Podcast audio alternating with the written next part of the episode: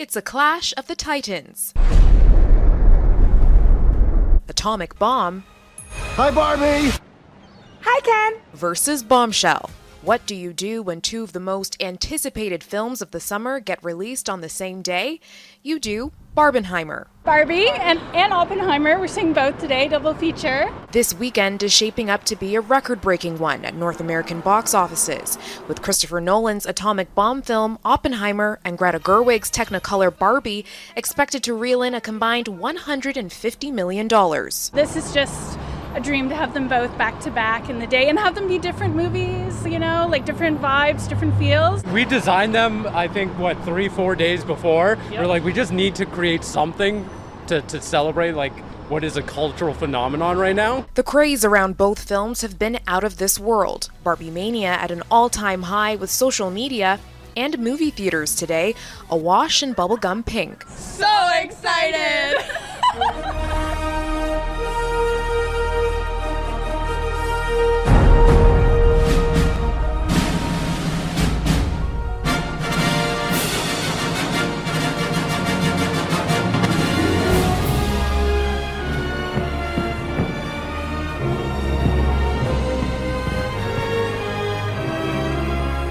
Cinemotions, der Kinopodcast mit Stefan und Jens.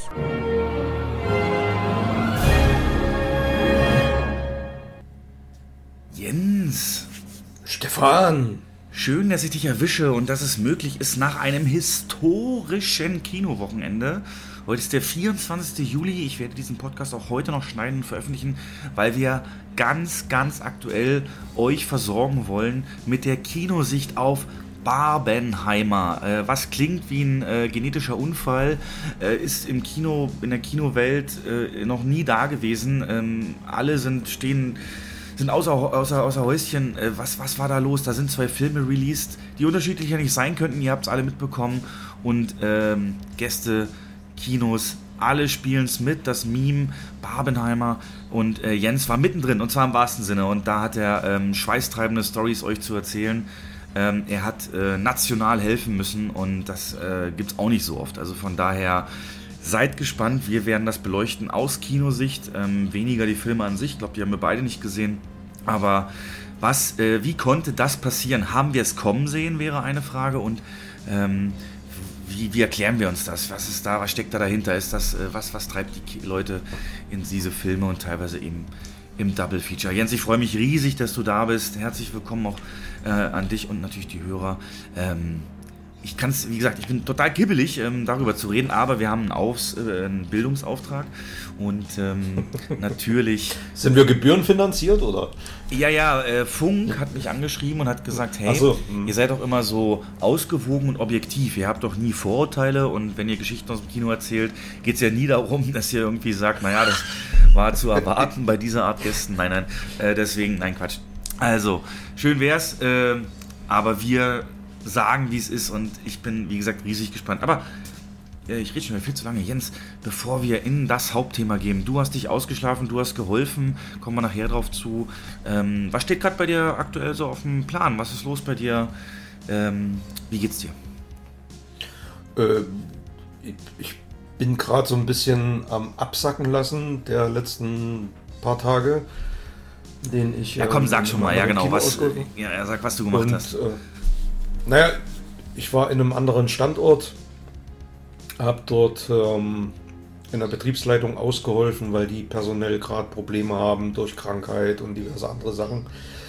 Und deswegen sind aus unserem Haus dann... Ähm, Also zuerst eine Kollegin von mir für zwei Tage und dann ich für drei Tage. Und meine drei Tage waren natürlich genau exakt der Start von Barbenheimer. Ja, ja, ab Mittwoch. Habe ich, hab ich vorher auch nicht gewusst. Und ähm, ja, das war schon, das war schon sehr, sehr heftig. Ansonsten bereite ich mich jetzt schon wieder seelisch und moralisch auf meinen Urlaub vor, der am Samstag beginnt. Darfst du auch. Und sehr selten äh, hieß es, oder, oder kann man sagen, du hast ihn dir verdient. Ne? Also manchmal ist es ja... ja. Aber diesmal mhm. steckt da, wie gesagt, äh, was dahinter. Wie gesagt, vom Tag der Vorpremiere, letzten Mittwoch, ähm, Barbie, Oppenheimer, bis äh, und dann auch am Wochenende. Ähm, Historisches hat er mitgelebt, war mittendrin und wird uns davon berichten. vom äh, Barbenheimer Run auf die Kinos. Ähm, genau, vorher ein paar kleinere News, ähm, die wir nicht auslassen können, die natürlich aus Kinosicht langfristig Auswirkungen haben werden. Da geht es dann um die Streiks, aber kommen wir gleich zu. Ähm, ich, ja, wünsche dir auf jeden Fall erholsamen Urlaub, auf jeden Fall jetzt schon.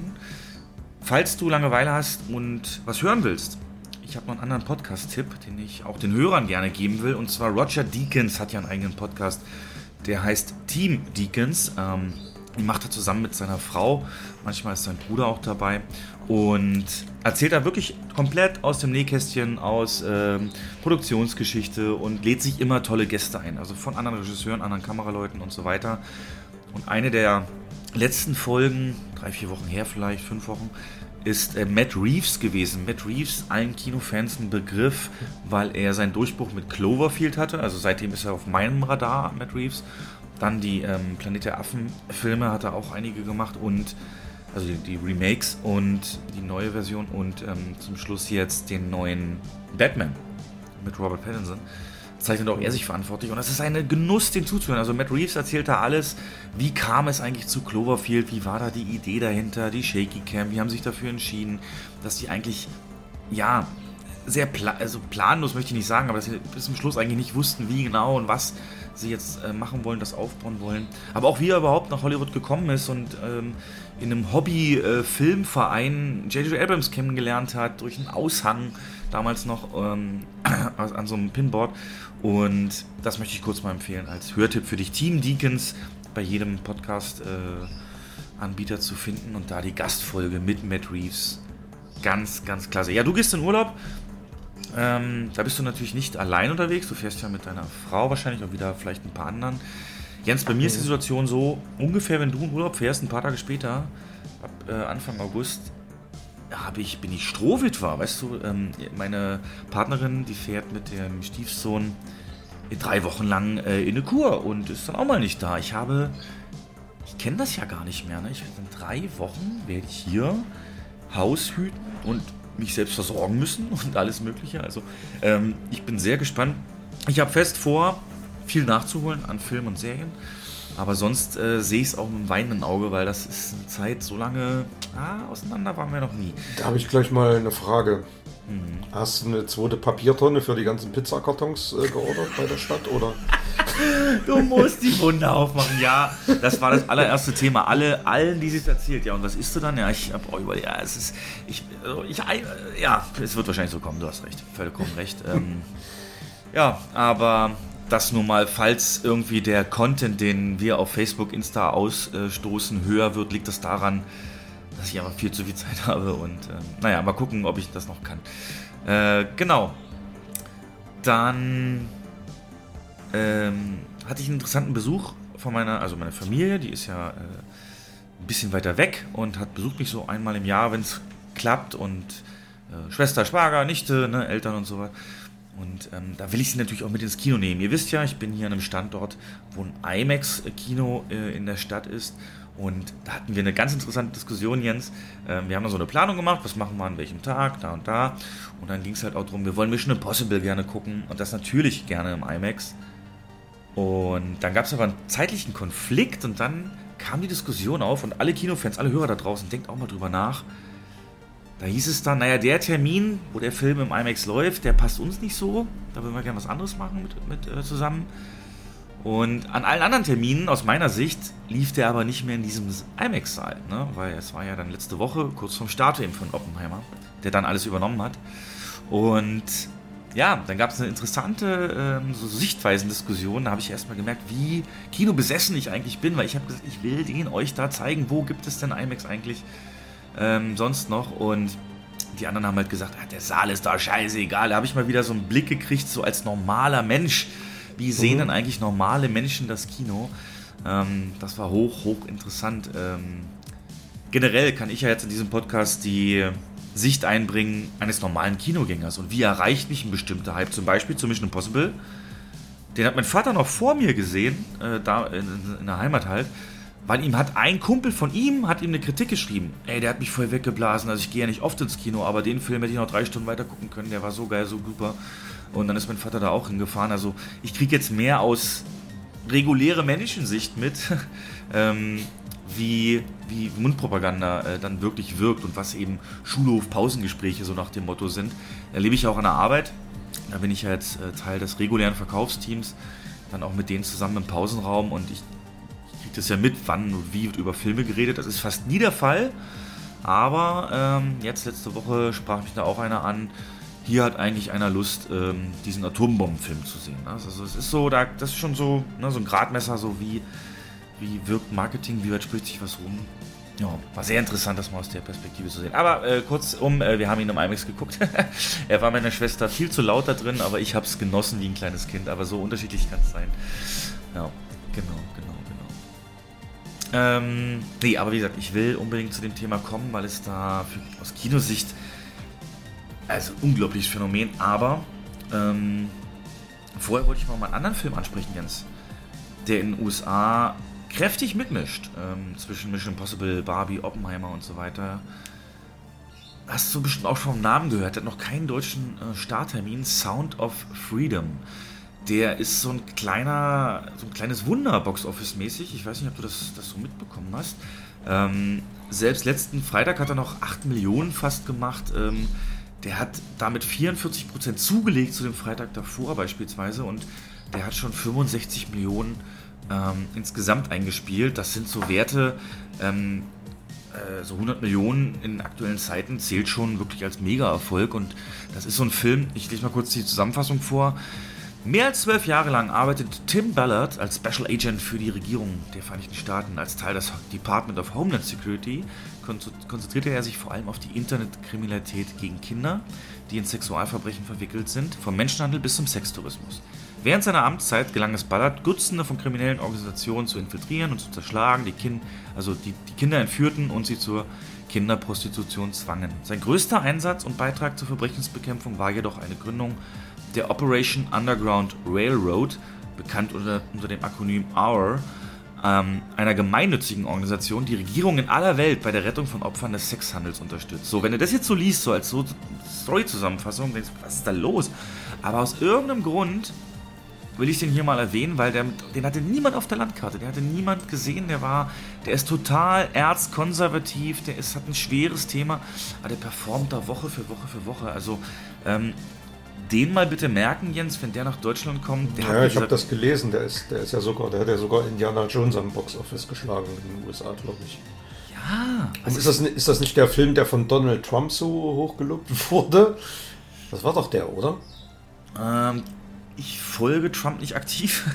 Aber ich weiß nee, ich habe das gelesen, ja. dass, dass der irgendwie, ähm, dass es irgendeinen Film gab, den Donald Trump, warte, ich google das gerade ja, ja. mal. Ich meine, es, das war der. Es kann sein, weil er wird so in einem Atemzug genannt mit diesem Scharfschützenfilm, mit... Äh, mit ja, hier. Mit, hier. Was hat er gesagt? Äh, selbst Donald Trump preist den Film. Doch was steckt hinter dem Action-Thriller Sound of Freedom mit Jim Caviezel, der gerade für Schlagzeilen sorgt? Ja, das ist der. Hm. Der wird in Deutschland sicherlich keine so eine Erfolge feiern können, nee, weil das ein sehr U S-Thema ist, aber das sind so, ist so ein typisches Beispiel für einen Film, äh, äh, den, den Erfolg, den, den hat man in der Form vorher halt nicht gesehen, und ähm, ja, wie gesagt, man schreibt es sehr, genau wie du sagst, Trump, konservative Ecke, die Staaten, mhm. die Regierung gegen die bösen Organisationen, ja, so ein bisschen die Schiene. Aber das nur, nur so ein bisschen, um reinzukommen in das Filmthema. Jetzt möchte ich noch einen kurzen Update bezüglich der Gewerkschaftsstreiks in, in den U S A mit dir besprechen. Und zwar, wir wissen ja, oder haben wir letztes Mal besprochen, die, die Schreiber, die Drehbuchautoren, die Writers Guild, die ist ja seit längerem schon am Streiken. Also es werden aktuell keine Skripte, Drehbücher und so weiter für, für Filmproduktion und Fernsehproduktion mehr vorangebracht oder neu angefangen. Und jetzt seit Anfang des Monats ist auch die SAG-AFTRA, die, die Screen Actors Guild, also die Schauspielergilde, ähm, äh, dabei. Äh, auch deren Forderungen wurden von, den, äh, von der Vereinigung eben der, der T V- und Filmfirmen äh, nicht eingegangen. Die streiken jetzt zusammen. Also das heißt, im Moment steht schauspielertechnisch als auch schreibertechnisch alles still in Hollywood. Ganz viel Ähm, auch im Ausland dadurch. Und äh, jetzt nur als Beispiel, es war die Oppenheimer-Premiere, oder war es Barbie? Ich glaube Oppenheimer, doch Oppenheimer-Premiere war es, irgend so eine Presse-Vorpremiere. Da hat dann äh, um Punkt acht Uhr, glaube ich, abends oder sieben, neunzehn Uhr, als der Streik losging, offiziell, als der Ausruf. Ich glaube Barbie. Ich glaube Barbie war es. Einer von beiden, genau, da war, ja. wie gesagt, vor dem offiziellen Termin die, die Premiere, und da ist ja dann immer der Cast dabei und so weiter. Und dann hat wirklich der Regisseur angekündigt, hey, passt mal auf, unsere Gewerkschaft hat beschlossen zu streiken.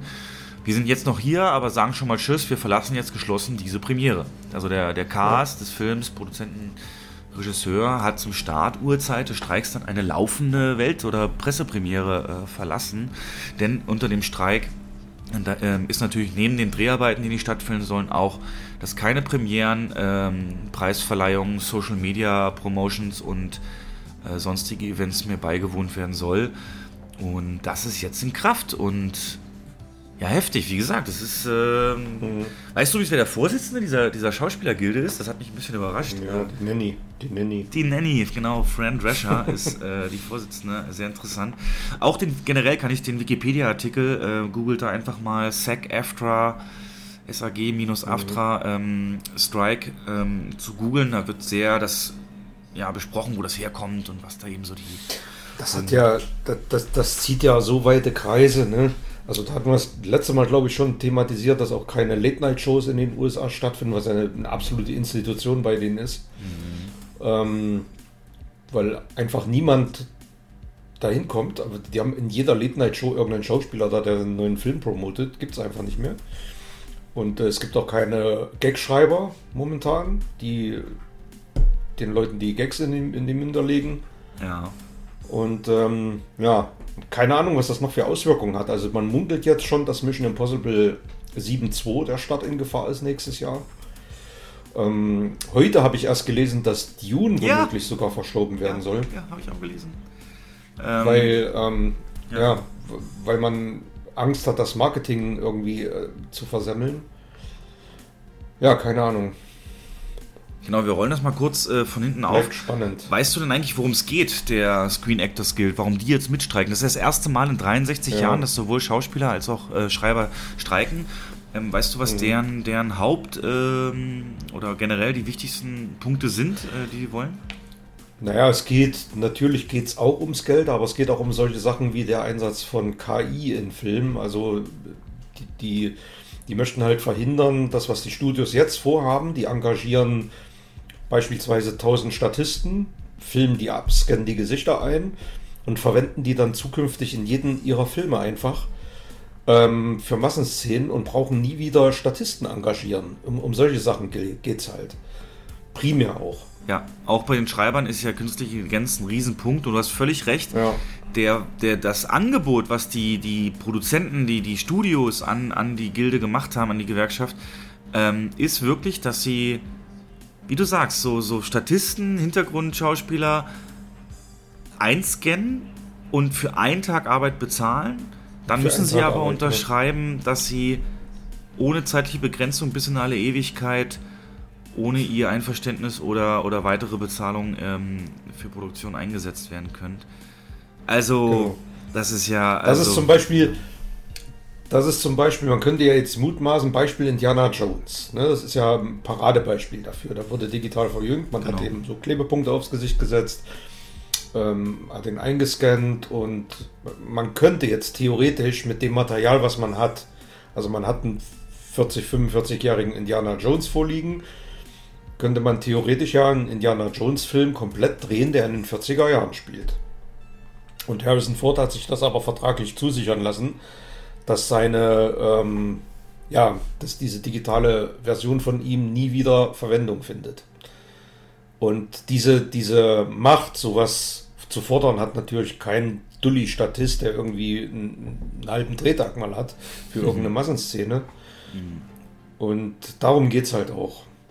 Und also so wie ich das mitbekommen habe, sind auch nahezu alle Schauspieler solidarisch mit denen.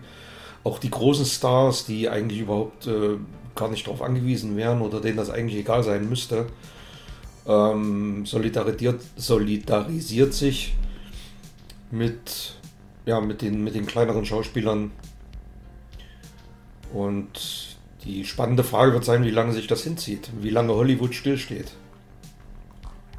Ja, das ist ähm, ein Machtspiel, es ist durchgesickert, durchgesickert mhm. beim Drehbuchautorenstreik. Da ist zum Studiochef oder irgendjemand aus dieser Ecke rausgerutscht, dass der Plan ist, einfach das so lange durchzuhalten, bis sie, bis sie halt mhm. pleite sind und, und die alle sich ihr Leben nicht mehr leisten können. Auch jetzt das Statement der, ähm, der Allianz, der, der Produzenten halt, war: Ein Streik ist sicherlich nicht das Ergebnis, das wir ähm, wollten, denn natürlich können Studios ohne die äh, Artisten keine äh, T V-Serie oder Filme zum Leben erwecken.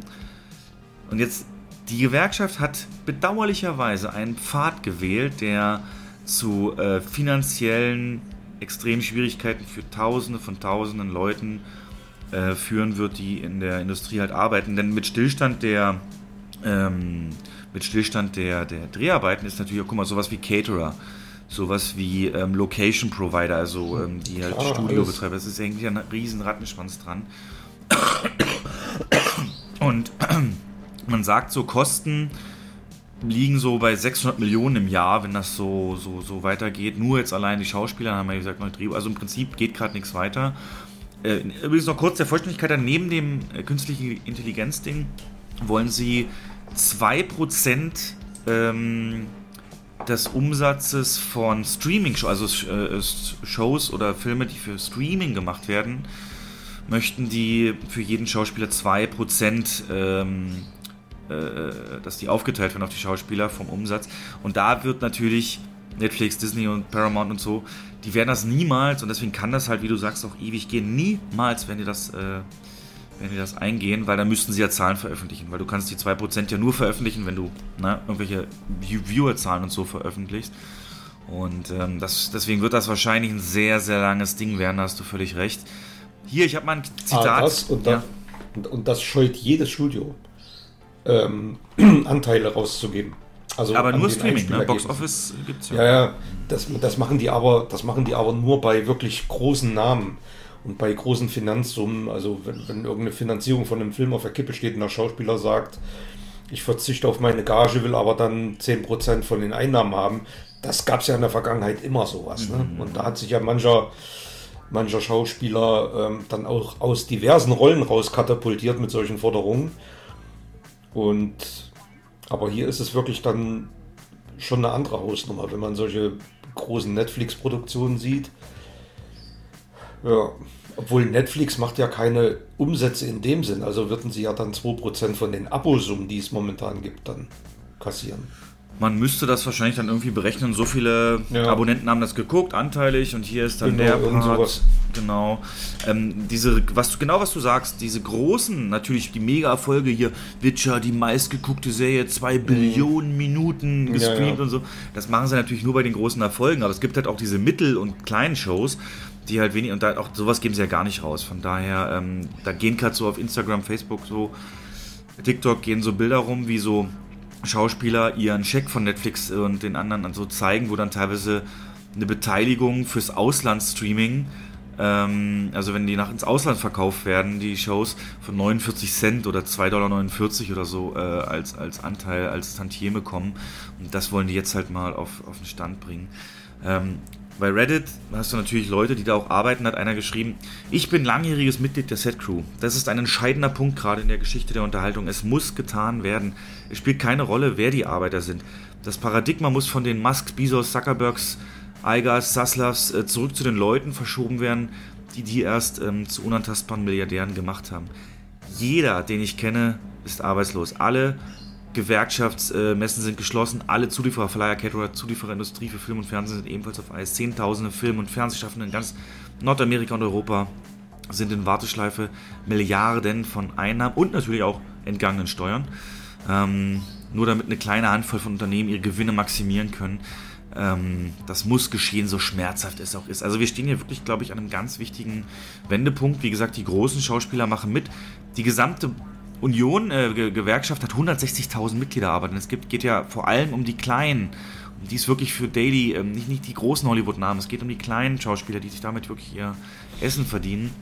Und ja, du hast gerade gesagt, das wird wahrscheinlich zu einer Verschiebung führen. Ich habe eine Seite gefunden, Aber das, warte mal kurz. Ja. Mir ist gerade mal... Was ist denn, wenn das zum Beispiel sich über so große Preisverleihungen hinzieht, wie, wie Globe und Oscars? Die würden ja doch dann ausfallen, oder? Ja, ganz genau. Da würde doch auch kein Schauspieler mehr hingehen. Die machen doch keine Öffentlichkeitsauftritte. Das ist ja im Prinzip Prom- Promotion für genau. irgendwelche Filme dann und das... Ja. Es gab jetzt auch schon ein kleineres, äh, kleineren, äh, kleineres, äh, kleinere Verleihung. Der Name ist mir jetzt entfallen, aber der, die ist schon abgesagt worden. Und äh, Worst okay. Case wäre natürlich Oscars. Ähm, dann hast du da die oh. größte äh, Öffentlichkeitswirkung. Interessant ist zum Beispiel, dass das aber zu Ausnahmen führen kann. Zum Beispiel das Studio A vierundzwanzig ist uns auch gut bekannt, weil es ja zum Beispiel ähm, Uh, Everything Everywhere All at Once in Deutschland und der Welt das uh, gemacht hat und rausgebracht hat. Uh, die haben eine Ausnahmegenehmigung bekommen, weiterdrehen zu dürfen und die Schauspieler nutzen zu dürfen, denn sie, dieses Studio für sich, ist allen Forderungen der Gewerkschaft nachgekommen und damit sind sie zum Beispiel ausgenommen. Also es kann auch sein, dass sich das so ein bisschen zersplittert, dass alle so kleinere Studios, dass die sagen, naja, kommt, dann wir gehen auf eure Forderungen ein. Und dann dürfen die weitermachen und die Großen, die halt in dieser Allianz hier, Disneys und Warners und so, ähm, dass die dann einfach da hart bleiben und dann eben gucken, wo sie gucken bleiben. Ähm, gucken müssen, wo sie bleiben, meine ich. Ich habe jetzt hier, wie gesagt, die Seite und nur als kleine Auflistung, Deadpool drei ist schon safe äh, verschoben worden, Gladiator zwei ist ja on hold, wird gerade von Ridley Scott gemacht. Lilo in Stitch, ähm, gibt es ja ein Remake, wird auch äh, kein neues Release-Datum. Mission Impossible, genau, Dead Reckoning Teil zwei. Ähm, die waren mitten am Film, dann ging der Streik gerade los. Ähm, und Venom, Venom drei ist auch einer der Filme, mhm. der schon offiziell betroffen sind dadurch. Und das wird natürlich nur ein kleines sein. Im schlimmsten Fall, Jens, kann es dazu führen, dass nächstes Jahr für die Kinos an Releases ähm, der geringste Stand erreicht wird, den es seit Corona gab. Das äh, munkelt man so ein bisschen, mhm. dass man äh, einfach keine Ware nachkriegt. Und, ja. das ist ja, äh, und es ist ja noch nicht mal so, dass wenn die sich jetzt heute einigen würden, beispielsweise, dass man dann morgen einfach weiterdrehen kann. Man, man gerade so, ein, so, ein, so eine Produktion wie Mission Impossible, die sind... Die haben ja weltweit mehrere Schauplätze, da werden Straßen gesperrt, da werden Plätze angemietet, da, wird, da muss man mit Behörden verhandeln, ähm, Hotels anmieten und und und. Das, das fällt ja alles weg. Und das muss dann alles neu gemacht werden. Ähm, also es ist nicht so, dass man dann einfach wieder zack, Fingerschnips und weiterdrehen kann. Genau. Das kann sich dann noch mehrere Monate nach hinten verschieben. Und ja, ich gebe dir recht, das wird... also nicht nur das nächste Jahr, also so eine Nachbearbeitung dauert ja auch noch. Das wird schon die nächsten ein, zwei Jahre Auswirkungen haben, je nachdem, wie lange das dauert. Ja, wenn du dich an den Schreiberstreik ähm, Anfang ja, der... Das, das trifft aber auch wirklich extrem für, für Streamer zu und für äh, Fernsehen auch. Ja. Die werden dann aus der Konserve groß, größtenteils leben müssen, weil einfach keine neue Ware mehr nachkommt. Gut. Bei Netflix und so würde ich fast sagen, ist mal gut so, weil die releasen für mich viel zu viel Mittelmäßiges und ich kann da kaum noch... Ja, unterdurchschnittlich. Äh, ja, ja. mitkommen. Und, ja, nur, nur schade um so, so Qualitätsdinger dann, die H B O manchmal rausbringt und sowas. Ja. Ja, ja Wahnsinn. Also, aber ich, wir reden das jetzt auch nicht kleiner. Also das ist, Leute, beschäftigt euch da mal damit. Das ist, äh, die Branche steht still und die Auswirkungen sind noch nicht... im Ansatz äh, abzusehen. Genau. Ja. Wir halten euch auf dem Laufenden. Ähm, bevor wir zum Hauptthema kommen, wollte ich dich noch fragen, wir haben ja darüber berichtet, es gibt ja jetzt für jeden, der achtzehn wird in, in Deutschland, äh, den Kulturpass, zweihundert Euro Guthaben, digitales Guthaben, virtuelles Guthaben für die Teilnahme, Teilhabe an Kultur. Ereignissen und Veranstaltungen von Festivals über eben Kino, aber auch äh, Museen und sowas. Also äh, frei einteilbar. Kinos haben dann eine für ihre Verhältnisse recht starke Werbekampagne gemacht und gesagt, hey, zweihundert Euro für Kino und bei uns ist gut angelegt das Geld. Natürlich würde ich auch so machen. Ähm, jetzt ist nämlich der Fakt so, dass es fürs nächsten Haushalt, den zwanzig vierundzwanziger Haushalt, noch keine Mittel äh, drin sind im Entwurf für die Verlängerung dieses Kulturpasses. Und natürlich will man erstmal gucken, wie, wie wird denn das eigentlich angenommen und so weiter. Ähm, ich habe keine genauen Zahlen. Der Kinobranche an sich sagt, nach weniger als drei Wochen, dass das schon rege genutzt wird, das Angebot. Ähm, wir hatten im Vorgespräch schon mal kurz darüber geredet, aber du hast da gar keinen Berührungspunkt jetzt festgestellt aktiv, ne? Dass irgendwie der, der Anteil an, an, an jüngeren Gästen hochgegangen ist, oder achtzehn halt junge Erwachsene, ähm, oder, oder dass das besonders viel nachgefragt ist, dass damit besonders viel bezahlt wird. Hast du da aus Kinosicht einen Einblick? Nee, das ist momentan noch gar nicht so messbar, weil das ja noch sehr, sehr frisch ist. Und ähm, ich meine, die können dreißig Euro davon abrufen, wenn sie ins Kino gehen. Also man kann jetzt nicht einfach mal ins Kino gehen und sagen, ich kaufe jetzt hier zwanzig Tickets und verballere die zweihundert Euro. Ah, okay. Das geht, das geht glaube ich, nicht. Ähm, aber ich habe da jetzt auch keine Erfahrungswerte oder irgendwelche Zahlen. Ich habe das nur mitbekommen, dass hier und da mal einer mit so einem, mit dem Dings kommt, da ist ein Q R Code drauf, der wird gescannt, das wird, wird wie, ein, wie ein Gutschein behandelt, wie als wenn man einen Kinogutschein hätte. So wird das dann auch verrechnet. Und ähm, bekommt man sein Ticket und geht dann rein. Aber ich kann da jetzt keine eigenen Erfahrungen hier mitteilen. Vielleicht das nächste Mal dann. Wie gesagt, gute Sache. Und neben dem Kulturpass, wir hatten auch schon darüber berichtet, nimmt das äh, Abo-Modell Cineville ähm, konkretere Formen an. In, äh, es gibt da jetzt äh, den Projektverantwortlichen, Matthias Damm heißt der, der hat äh, da die, äh, alle Mitglieder der, der Verleiher und, und Kinobranche äh, aufgerufen. Ähm, lasst uns mal jetzt das Finale hier abstecken, damit das auch raus kann. Also wie gesagt, es wird in Deutschland bald ein Kino-Abo-Modell geben, äh, was hier halt aktuell ganz klar der Trend ist. Abos, äh, siehe Spotify, Streamer und weitere Themen, ist ja, ist ja gerade das Modell der Stunde, auch in den U S A, sehr erfolgreich bei A M C.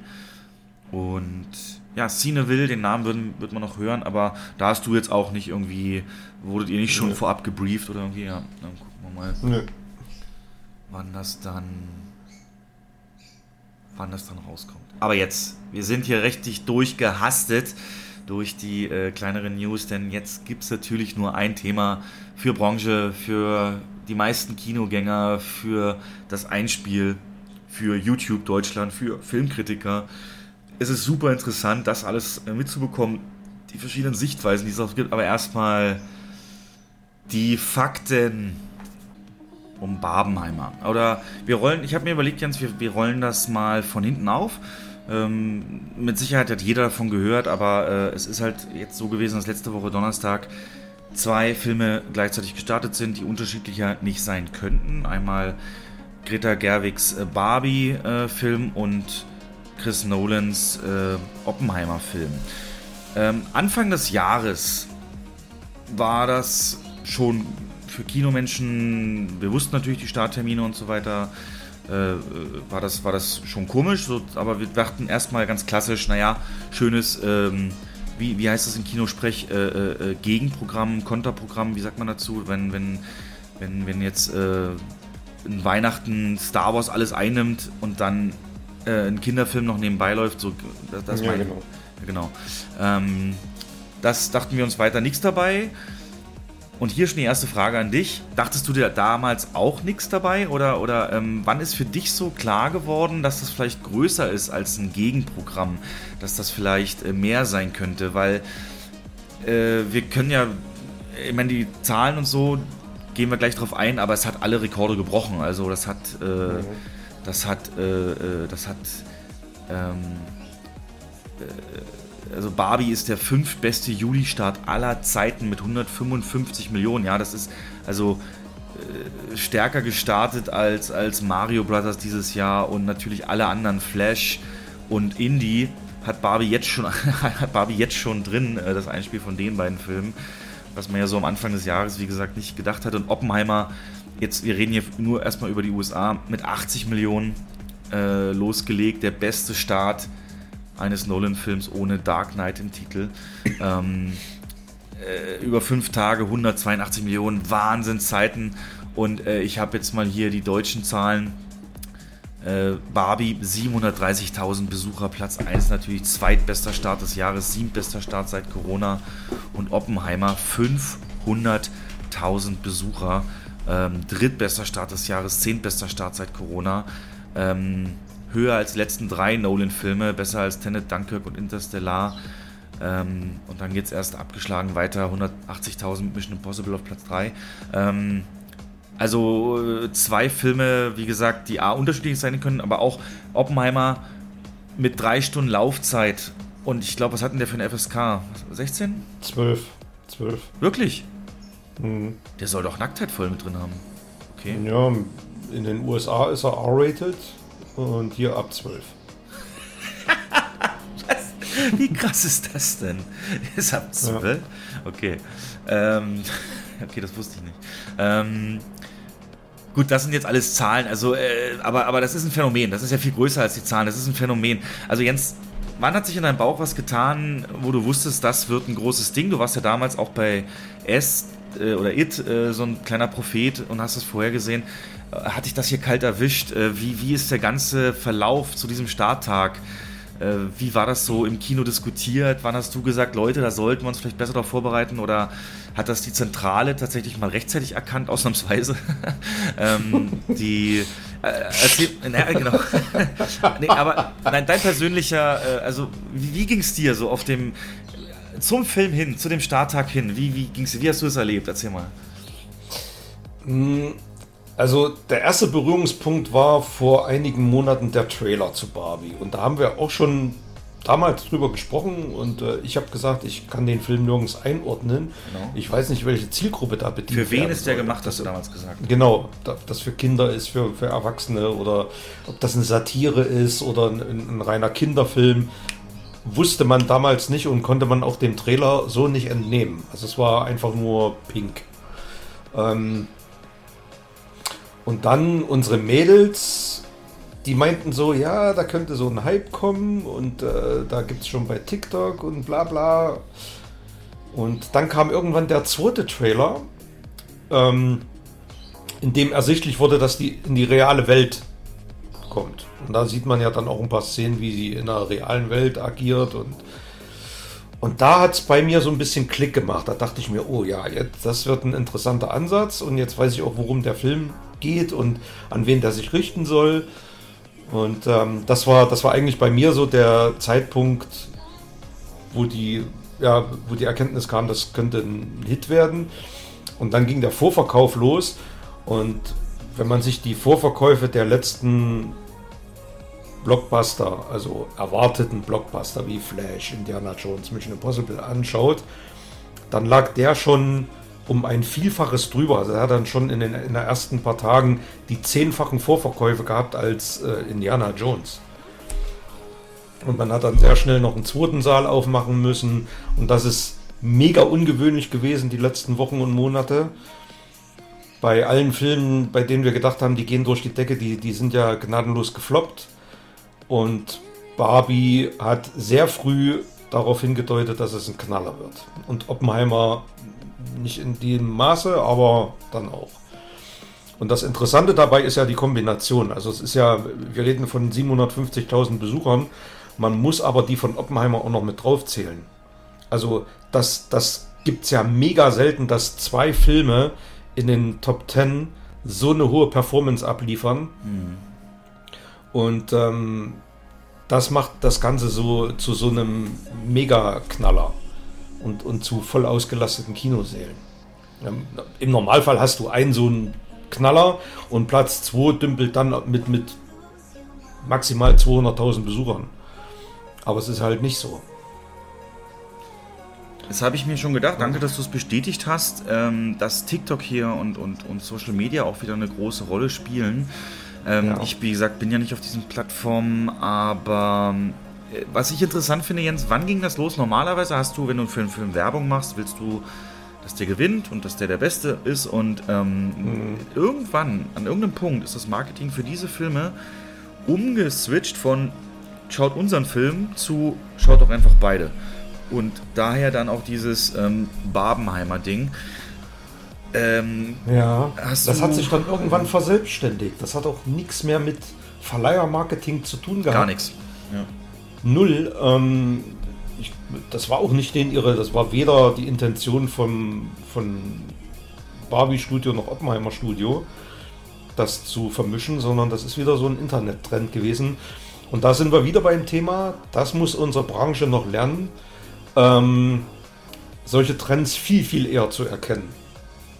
Und da sind wir noch nicht. Und warum das so ist, das kann ich nicht sagen, das weiß ich nicht. Das ist branchenübergreifend. Das betrifft nicht nur unsere Kette, das betrifft eigentlich alle Anbieter, dass man nicht äh, in dem Maße in der Lage ist, sowas vorherzusagen, wie es im Prinzip das komplette Netz kann. Ja. Und ähm, ja. eigentlich müsste man ja Profi auf dem Gebiet, der größte Profi sein und, und der Erste sein, der sagt, hier ist ein Trend, der sich abzeichnet. Aber nee, wir sind da ein bisschen behäbig, muss man kritischerweise schon anmerken. Genau, also ich habe es auch mitbekommen, das war dann eigentlich ab einem gewissen Punkt, aus meiner Sicht von außen jetzt, nur noch ein Hinterherrennen der Ereignisse. Und zwar mhm. habe ich nur mitbekommen über das Insta meines ehemaligen Standorts, hey, wir haben jetzt Barbie im dritten Saal, wir haben jetzt einen vierten für euch aufgemacht, äh, fünfte, mhm. sechste, es ging bis sechs Säle zum Schluss. Und ja. äh, beispielsweise haben sie dann äh, ganz hastig ein Barbenheimer T-Shirt als Merch zum Verkaufen produzieren lassen, das aber nicht mehr oder nur ganz knapp rechtzeitig zum Start auch in Verkauf gehen konnte, weil es eben so kurzfristig war. Also da gebe ich dir völlig recht, wenn das von langer Hand geplant gewesen wäre, da wäre äh, für, für Merch und für Zusatzverkäufe und Menüs, da ist ja, es wäre ja ein Traum gewesen, ähm, aber die, man, man hat irgendwie nur reagiert und das festgestellt und dann, oh, wir müssen, müssen den mitspielen, den Trend. Ähm, ja, das äh, tatsächlich komischerweise, das, das Spürbarste äh, bei Postings so war, das ähm, Universe, äh, Warner hat, hat glaube ich, auch für Kinos bereitgestellt, so eine Barbie-Schachtel in, in Echtgröße, in so in Menschengröße, ne, wo man sich reinstellen konnte, als wäre man selber eine Barbie-Puppe. Das stand zumindest hier in meinem ehemaligen Standort so ein Ding. Und mhm. da hat sich natürlich jeder dann abgelichtet, aber äh, ja, du, ich gebe dir recht, das... Was? Ja, wir, wir, wir hatten ja ein Barbie-Menü, ne? So gebrandete Becher und Popcorn und... Äh, pinkes Popcorn wenigstens? Ne, pinkes Popcorn nicht. Ich meine noch die Popcornbecher, ja. Popcorn-Tüten. Und ja, neunzehn Uhr war die erste Vorstellung. neunzehn Uhr, neunzehn Uhr dreißig war das Menü. Nein! nein. Ja, weil, weil wirklich so ein riesen Druck drauf war. Und das sind halt solche Sachen. Ähm, aber das ging allen so. Und da, da muss man sagen, da muss man ein bisschen... ein bisschen hellseherischer sein in Zukunft. Und das ist nicht einfach, aber ähm, also irgendjemand erkennt den Trend ja im Netz auch. Also warum nicht wir? Das ist immer so die Frage. Ja, hier müssten doch eigentlich die Profis sein, die das, die das äh, als allererste wissen müssen. Ja, so ein Social Media Analyst und äh, genau, ja. Oder, oder, oder ich meine, du hast es ja mehrfach erwähnt. Du hast mir letztes Mal gesagt, deine Mitarbeiter, die haben dich nach einem Screening für Barbie gefragt und nicht Oppenheimer. Und da ja. die sind ja auch nah dran am Puls der Zeit, weil es ja junge Mitarbeiter sind. Aber Jens, generell, der Film ist immer noch ein Film in total pink über eine Spielzeugpuppe, ja, so streng genommen. Die hat natürlich, kulturell ist die ein Begriff und äh, steht ja auch viel für dieses, ähm, für diese, für diese ähm, Stärkung der Frauen, dass man alles sein kann, weil es die ja als jeden Beruf auch gibt, die Puppe und so weiter. Aber ähm, glaubst du, also trotzdem, das sind ja Zahlen, da, da, da träumt ja ein Tom Cruise von so. Und ja. äh, ich glaube, ich habe mir so überlegt, das kann auch der Zeitgeist sein. Ne? Wir leben, wir leben einfach jetzt in einer Welt ähm, mit dem Ukraine-Konflikt, mit den Inflationen, mit den Zukunftsängsten, Energie, äh, Preise, Öl, E-Autos, mhm. äh, alles Mögliche, Klimawandel, ähm, das Kino einfach hier wieder einen Film bekommen hat, wofür Kino mal gemacht wurde, nämlich der Realität zu entfliehen, in so eine Welt, die es in der Form äh, nicht gibt und einfach nur da abzutauchen. Ich glaube, das spielt hier eine große Rolle und das Marketing für Barbie hat es ja wirklich gemacht. Die Trailer... Das war, ja.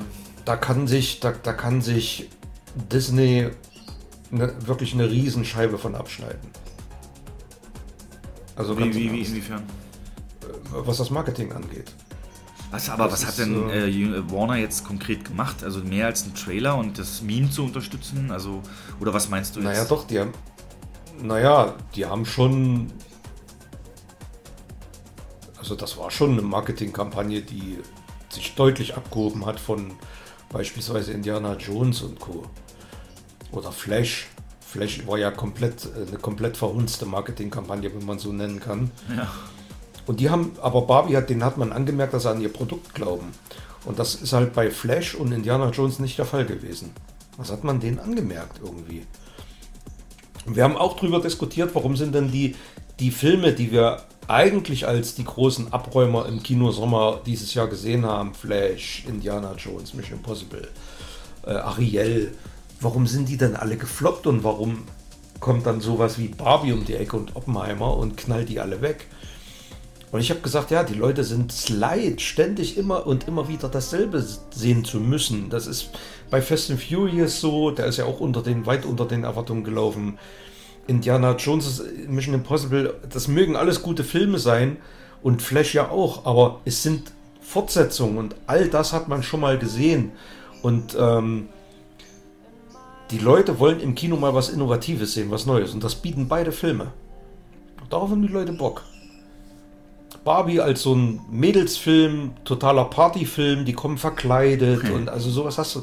Das ist, das hat wirklich eine Eigendynamik bekommen, ähm, fernab von welchen, von irgendwelchen Verkleidungsgewinnspielen oder Kostümwettbewerben, die kommen alle in Pink.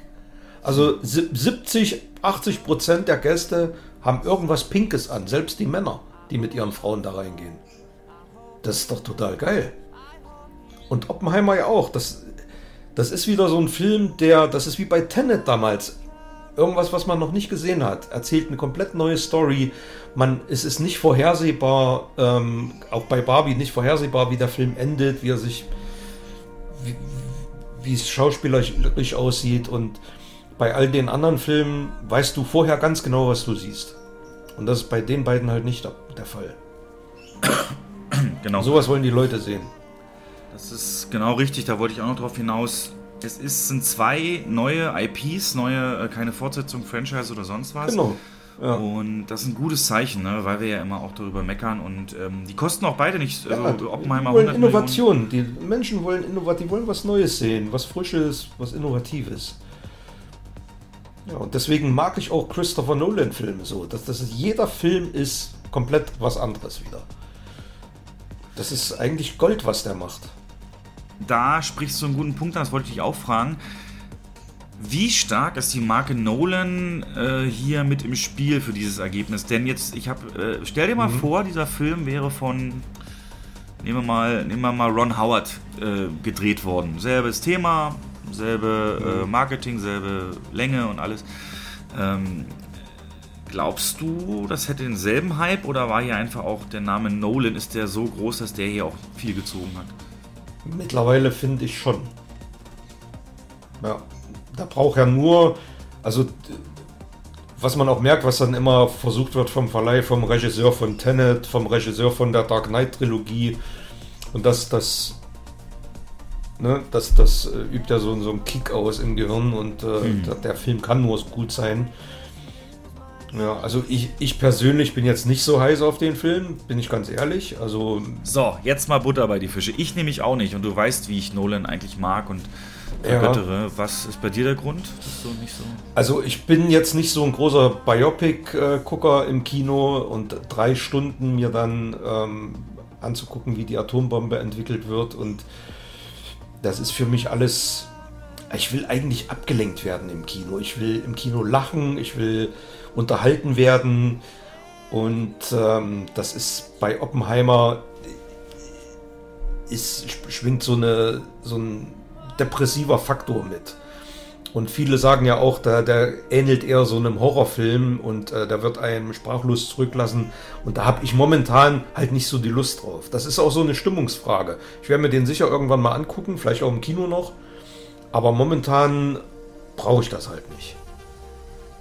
Das ist halt das Phänomen, das macht es für mich halt so schwer zu glauben, dass Barbenheimer wirklich ein Ding ist, ähm, weil, mhm. das habe ich ja auch gehört, und ich meine, mit beiden Filmen zusammen bist du mal fünf Stunden im Kino, und äh, ja. wie gesagt, Oppenheimer extrem schwere Kost. Kom- kom- ja, und, und komplett gegensätzliche Emotionen dann auch, ne? Also ich ich weiß nicht, ob das, also wer das machen will, kann, kann das ja machen. Also er bucht sich halt äh, zuerst Oppenheimer, dann Barbie oder was weiß ich.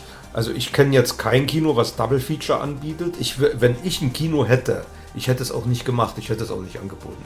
Weil A, blockiere ich mir dann einen kompletten Saal, ähm, über fünf Stunden eigentlich den ganzen Tag. Wenn ich beide Filme einzeln zeigen würde, wären die ausverkauft. Und wenn ich sie im Bundle zeige, sitzen dann vielleicht zwanzig, dreißig Leute drin. Ich wäre das Risiko nicht eingegangen. Du kannst ja mal erzählen, du warst ja wie gesagt ähm, mittendrin im Krieg sozusagen. Äh, Jens hat jetzt in dem größten Haus der Kette, in der er arbeitet, in Hamburg äh, geholfen, äh, äh, diesen Starttag von der Vorpremiere bis Samstag ähm, ja, halt zu helfen, und das ist schon eine andere Dimension, das, da reden wir über, über teilweise tausend Leute Saal, und äh, auch die kleineren sind noch so groß wie, wie, wie in seinem Standort das größte, und da wäre jetzt mal, wenn du die Zeit so Revue passieren lässt, äh, war das ein einziger Fiebertraum, kamst du überhaupt mal zur Ruhe, ähm, wie waren die Gäste so drauf, äh, was, was gab es so an, an, an Anekdoten, die du vielleicht loswerden willst, wie, wie hast du das wahrgenommen? Naja, ich bin dort angekommen und habe mir natürlich erstmal alles so ein bisschen zeigen lassen. Dafür war überhaupt eigentlich gar keine Zeit, weil äh, weil es zu dem Zeitpunkt schon brechend voll war. Und die haben auch teilweise stark abweichende Routinen als wir in unserem Standort. Und das machte das alles ein bisschen komplizierter, weil man einfach nicht die Zeit hatte, sich das ein bisschen sich genauer damit zu beschäftigen. Ja, mag ich gar nicht. Und dann ging es direkt, ja, und, und dann ging es halt direkt an die Basis und äh, nonstop irgendwie drei Stunden lang Full Power, riesenlange Schlangen, Menschenmassen, komplett ausverkaufte Kinosäle.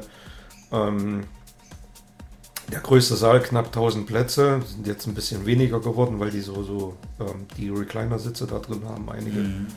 rein, aber sind trotzdem immer noch knapp tausend. Der Wald komplett ausverkauft. Und ähm, alle anderen Säle, die mit Barbie und Oppenheimer bespielt wurden, äh, nee, Barbie war das ja am Mittwoch erstmal nur, die waren halt auch komplett ausverkauft.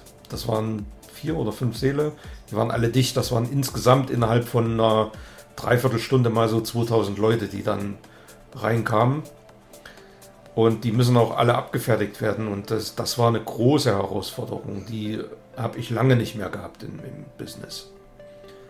Das war schon sehr heftig, aber die Menschen waren alle super drauf, die sind verkleidet gekommen, die Mädels haben Spaß gemacht, die haben sich gefreut, die standen da und haben Selfies gemacht in der Schlange, Haben, haben gegrüßt, haben gewunken, und dann haben wir die immer so eingewiesen, gehen Sie bitte zu der Kasse, gehen Sie zu der Kasse, weil eine Eigendynamik hat sich da nicht entwickelt. Da musste man ein bisschen nachhelfen, um das alles ein bisschen zu beschleunigen. Aber die haben sich bedankt. Die, dann habe ich immer mal gefragt, wie lange habt ihr jetzt hier angestanden? Ja, so zwanzig Minuten, fünfundzwanzig Minuten. Mhm. Sagen, naja, dann erwartet euch jetzt ein toller Film. Ja, wir freuen uns schon. Und die waren wirklich easy drauf. Ähm... Eine Schlange bis wirklich, also, weiß nicht, hundert Meter zieht nicht, zweihundert Meter Schlange mit Sicherheit.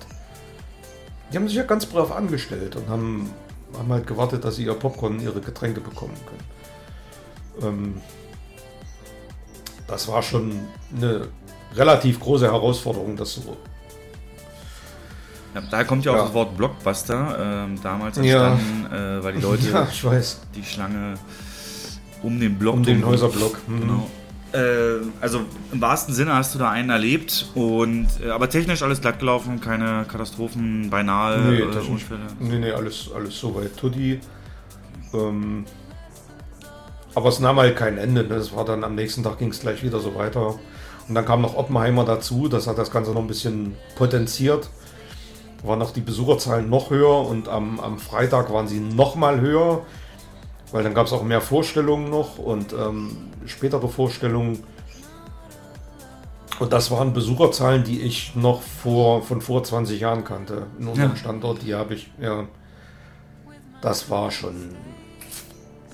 Also, wenn du, wenn du ohne Pause nonstop acht Stunden auf den Füßen bist, merkst du das am Ende dann auch irgendwann. Oh, und ich ja. bin ja nur auch nicht mehr der Jüngste, also man merkt da schon einen Unterschied. Ja. Ähm, das hat ganz schön mitgenommen. Es hat aber auch alles gepasst, ne? Also selbst das Wetter äh, hat ja absolut mitgespielt in ja. Deutschland für dieses Wochenende, ja, ja. als hätte es so sein. Das ist natürlich, äh, ja, es ist auch ein Faktor gewesen, wenn es jetzt fünfunddreißig Grad draußen gewesen wären, die Leute wären trotzdem reingegangen, ja. aber wahrscheinlich hätten wir äh, etwas geringere Startzahlen gehabt. Die hätten das dann irgendwann nachgeholt. Ähm, das mag sein, aber trotzdem, das war schon ähm, ein Kinowochenende, was so ein bisschen in die, in die Kinogeschichte eingehen wird. Weil so ein Doppelstart, der so stark ist, das kann ich mich nicht zurückerinnern, wann das das letzte Mal war. Ja. Und wie gesagt, äh, Oppenheimer... Äh, Kommt einmal nicht drauf, weil es sind, wie gesagt, also du musst es bewusst ja wollen, drei Stunden an einem Freitagabend so einen Film zu gucken. Und ähm, ja, ja. da ist Barbie wirklich eigentlich prädestiniert dafür, dieses Party-Ladies-Preview-Feeling, das hatte ja die ganze Zeit dann. Und, na. und was extrem stark nachgefragt war, war die englische Originalfassung. Die, selbst die Barbie-Preview in allen Standorten, auch in meinem Standort, war die englische Originalfassung deutlich stärker als die deutsche. Das ist auch nicht so oft der Fall. Also zumindest bei so einem, in Anführungsstrichen, Film, der primär für ähm, der, der primär das Zielpublikum Frauen und Paare hat. Ja. Das war sehr ungewöhnlich. Na, bei einer Komödie vielleicht immer so ein Punkt, dass dann der Humor natürlich in der Originalsprache vielleicht noch ein bisschen pointierter ist. Aber mhm. sonst, ja, wahrscheinlich, weil der, weil der Hype halt international ja war.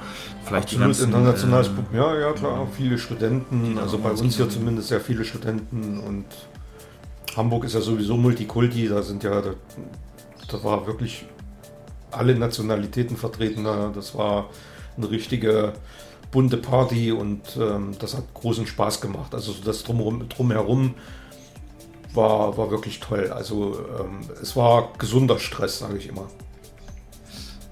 Boah, da geht mir das Herz auf. Ne? Ich weiß ja auch, dafür ist Kino ja gemacht. Ne? Kulturen mhm. und was genau. äh, Menschen zu vereinen in einem Saal mit demselben Film, selbe Lacher, das ist schon geil.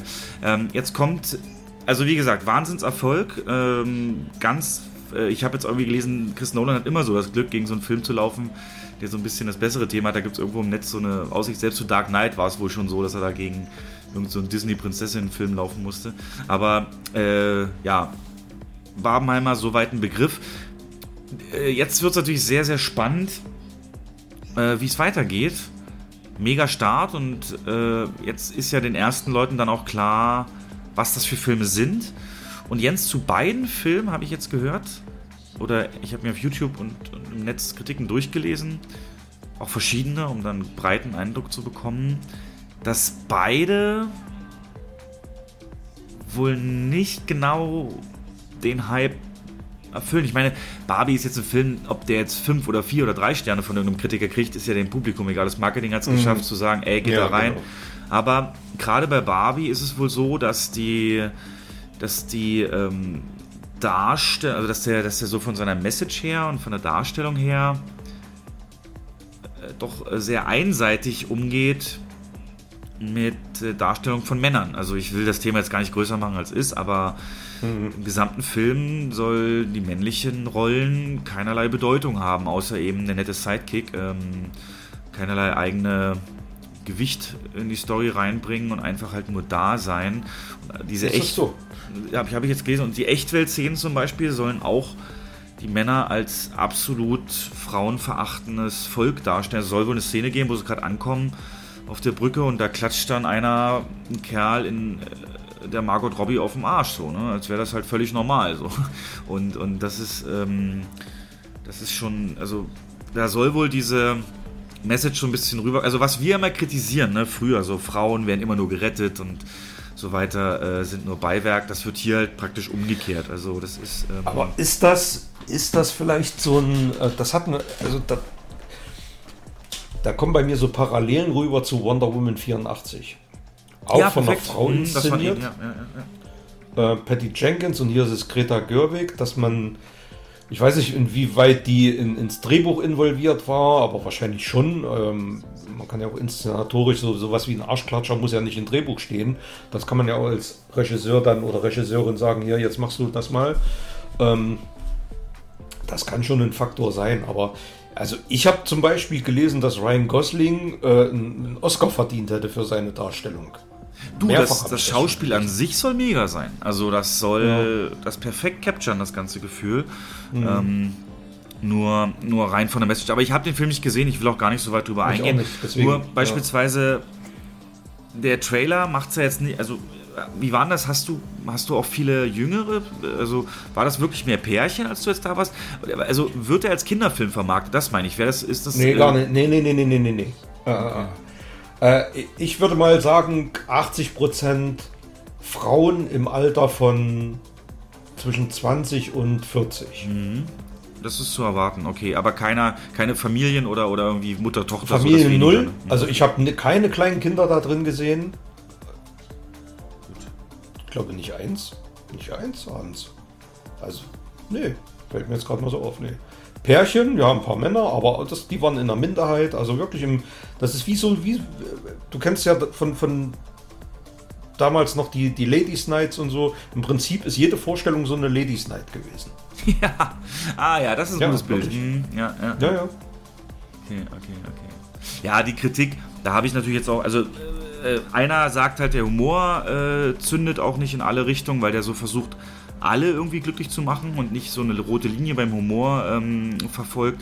Aber äh, der eine hier, der das auch kritisiert hat mit dem, dem Darstellung der, der Männer, äh, der sagte auch, ähm, ein Logikfehler ist drin, und zwar soll es wohl so sein, dass in dieser Barbie-Welt Ähm, alle so aussehen, wie äh, eben die Besitzer mit den Puppen, die anziehen und mit denen spielen. Also wenn sie einer als Geschäftsfrau anzieht, ist ja in der Barbie-Welt auch eine Geschäftsfrau. Und hat er gesagt, also aus meiner Erfahrung, so oft wie Barbies Beine abgerissen werden, die in Brand gesteckt werden, zerquetscht werden und draufgehauen werden, müsste, müsste die Barbie-Welt eigentlich eher der Eröffnungsszene von ähm, äh, Saving Private Ryan gleichen.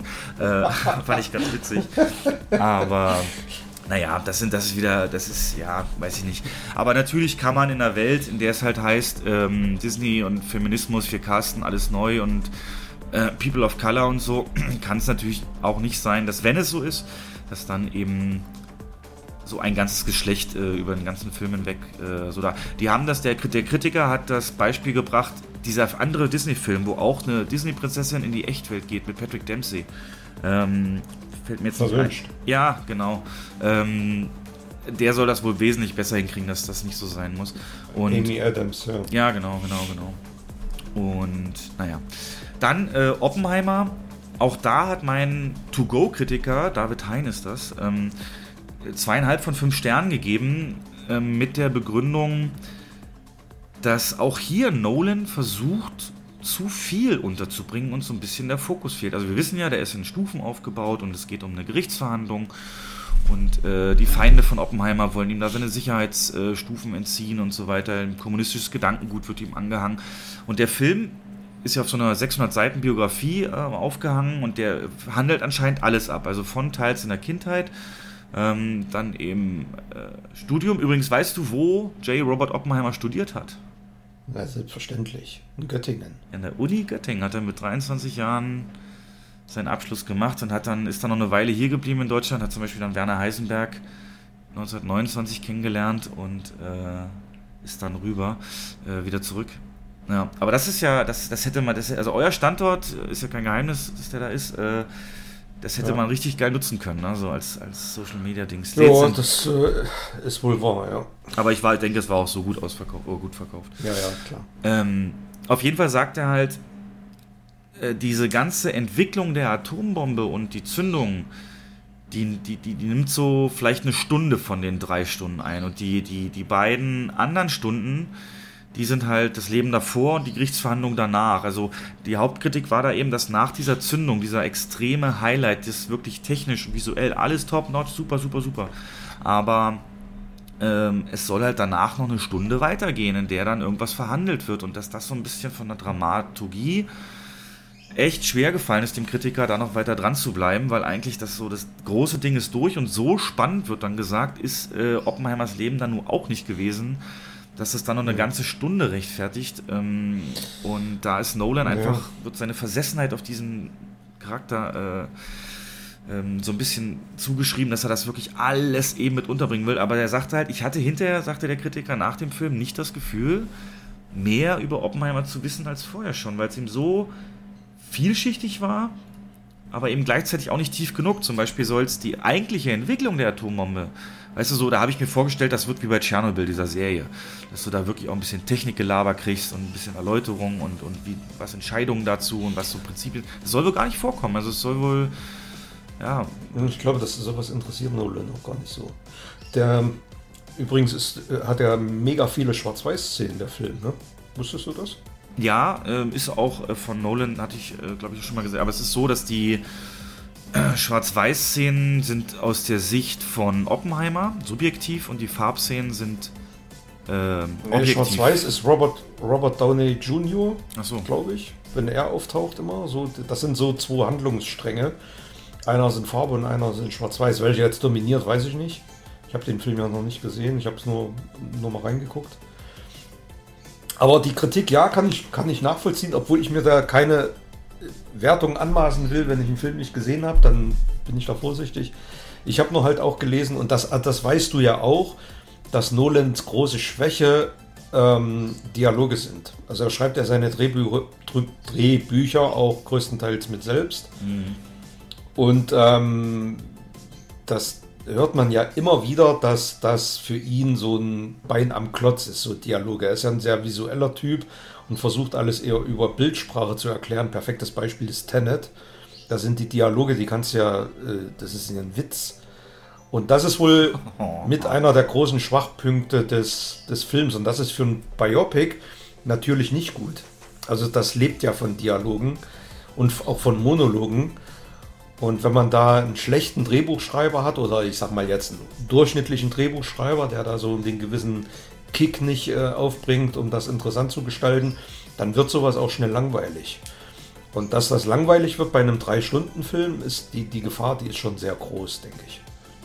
Witzig, weil ich habe es genau andersrum gelesen. Siehst du, das ist halt das Problem, wenn man es äh, nicht selber geguckt hat, aber genau ja. Das habe ich nämlich, dass diese Dialoge noch so wirklich äh, Dynamik und Fahrt in diesen Film reinbringen und die hauptsächlich dafür verantwortlich sind. Dass Wo das hast nicht, du das gelesen? Es war eine Podcast-Kritik äh, von den ah, Gästen, okay. die wir mal hatten damals äh, bei der Folge über Oscars, ja. ganz am Anfang. Die, die machen mhm. weiterhin Filmkritiken und die sagten, die halten das so ein bisschen am Leben, diese, diese Dialoge. Was eher langweilig ist, das ist halt dann so Stilmittel, zum Beispiel nach dem Atombombenabwurf soll er dann, kriegt er ja voll die Krise dann so und ein schlechtes Gewissen und er schaltet die Kamera dann halt um, wie er irgendwo langläuft und wechselt dann dynamisch in eine Szene nach, äh, also als läuft er dann durch die Straße und die verändert sich, äh, dass er dann durch verkohlte Leichen geht auf einmal und, und so. Das sind so Stilmittel, weißt du, so ein Stil von so Apocalypse Now, du hast dann so Visionen und so. Und das ist, weiß nicht, das soll dann wieder so gar nicht passen. Terminator zwei. Ja, genau, so ja. in der Richtung. Und, ach, ähm, aber ich habe ehrlich auch keine Lust. Ich meine, ich mag Nolan sehr, aber ich glaube, ich werde mit dem nicht warm. Ich werde da wirklich, äh, also ich würde mir, wenn ich noch im Kino arbeite, würde ich mir die jetzt Zündung angucken. Ich glaube auch nicht. Ich glaube auch nicht. Also. Und dann auf Streaming halt warten. Ähm, aber äh, Respekt, dass Nolan es geschafft hat, so ein Einspiel mit so einem Thema, mit so einer Laufzeit, mit ja. so einem Rating. Hätte ich nicht, hätte ich nicht für möglich gehalten. Also hätte ich nicht gedacht, dass da, dass der so... Wir hatten das letzte Mal, kannst du dich erinnern, als ich dich gefragt habe, was glaubst du, welcher besser performt, M I sieben oder, oder Oppenheimer? Und du voll aus der Brust, natürlich Mission Impossible. Ne? Ich hatte da so auch so ein bisschen meine Zweifel, weil... Aber... Ich hätte es natürlich auch Mission Impossible gewünscht, weil da auch so ein mega Aufwand auch dahinter steckt und ähm, das ein purer Unterhaltungsfilm ist. Da können wir gleich nochmal drüber reden. Mhm. Aber da kann man mal sehen, wie, wie schnell man auch so, ja, ich will jetzt nicht sagen, daneben liegt, aber ich weiß nicht, woran das liegt. Also wie gesagt, der Barbenheimer Hype hat schon mitgemacht und dann kann man sich der natürlich Hype, auch ja. Familie gut aufteilen. Ne? Vater guckt das, dann und das. Aber wir werden halt sehen, wie es weitermacht. Wenn sich jetzt die Kritiken rumsprechen, Barbie wird deutlich längeren Atem haben. Die Milliarde wird fallen, sagt man. Und äh, ja.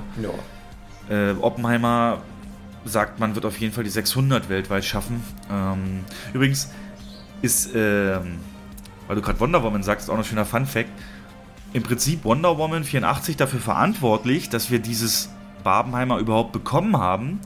Denn...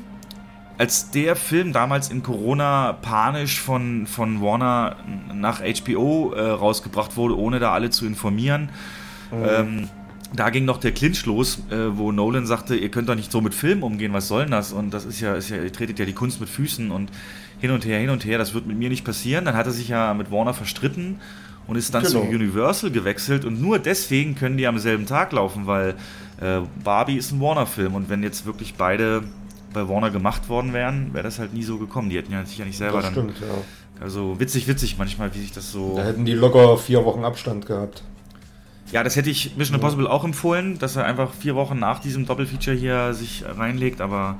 Ja, oder ja. eher starten. Ja, dann ja. hätte er aber Indie gehabt, ne, und Flash, das ist... Äh ja, stimmt, ja, das war so der Slot dazwischen. Aber jetzt im August kommt gar nichts, also da kann ich jetzt aus dem Kopf keinen großen Film nennen, so. Mhm. Das, ähm, wäre schon also die werden schon, äh, da haben wir gestern auch drüber gesprochen, wie das jetzt, wie die nächste Woche so wird und... Äh, ich glaube schon, dass es ein bisschen einen Drop geben wird, aber der wird nicht allzu groß ausfallen. Ne, wir haben heute zum Beispiel wieder ein, wieder ein ausverkauftes Kino auf dem Montagabend, die Originalfassung im größten Saal dicht. Aber ist das nicht immer so, wenn du ist, äh, ähm, spült so eine so ein extrem starkes Wochenende, wo die Kapazitätsgrenzen halt erreicht sind, die spülen doch immer in Vorverkauf der laufenden Woche rein. Das sind halt jetzt die Leute, die höchstwahrscheinlich keinen Platz gekriegt haben, ne, zur Premiere. Ja, nicht, nee, nicht nur. Ich habe ich hab zum Beispiel letzten Montag die Programmplanung gemacht und das war so nicht geplant und ich habe dann, ähm, Zentrale hört mal bitte weg, eigenständig die Seele geändert, obwohl wir es eigentlich nicht dürfen. Hm. Und habe dann, hab dann die O V in den größten Saal gelegt und äh, das war wieder der richtige Riecher. Die ist so. komplett ausverkauft. Geil. Ja. Ja, das ist äh, ein anderes Publikum und äh, die sind das... Ja, war, klar. Genau, sind das auch... Die musst du auch mal... Musst du auch mal Zucker geben, ne? Solch, solchen treuen... Äh, musst du, musst du, ja. Ja, und dann zum Schluss noch die Frage, ob sich das wiederholen lässt. Ähm, natürlich sind jetzt äh, die Studios drauf und dran zu gucken, wann gibt es vielleicht ähnliche Startterminverbindungen. Da haben wir zum Beispiel Wish Polion, ne? Es kommt ja der, der Ridley Scott Napoleon-Film mit Disney Pixars Wish am selben Tag. Oder dann im Dezember Chicken Wonka, Dawn of the Nugget, da gibt es dann also den Wonka-Film und äh, Chicken Run, glaube ich. Und dann haben wir Hunger Games, A Ballad of Trolls Banding Together, also der Hunger Games Prequel mit, den, mit dem neuen Trolls-Film.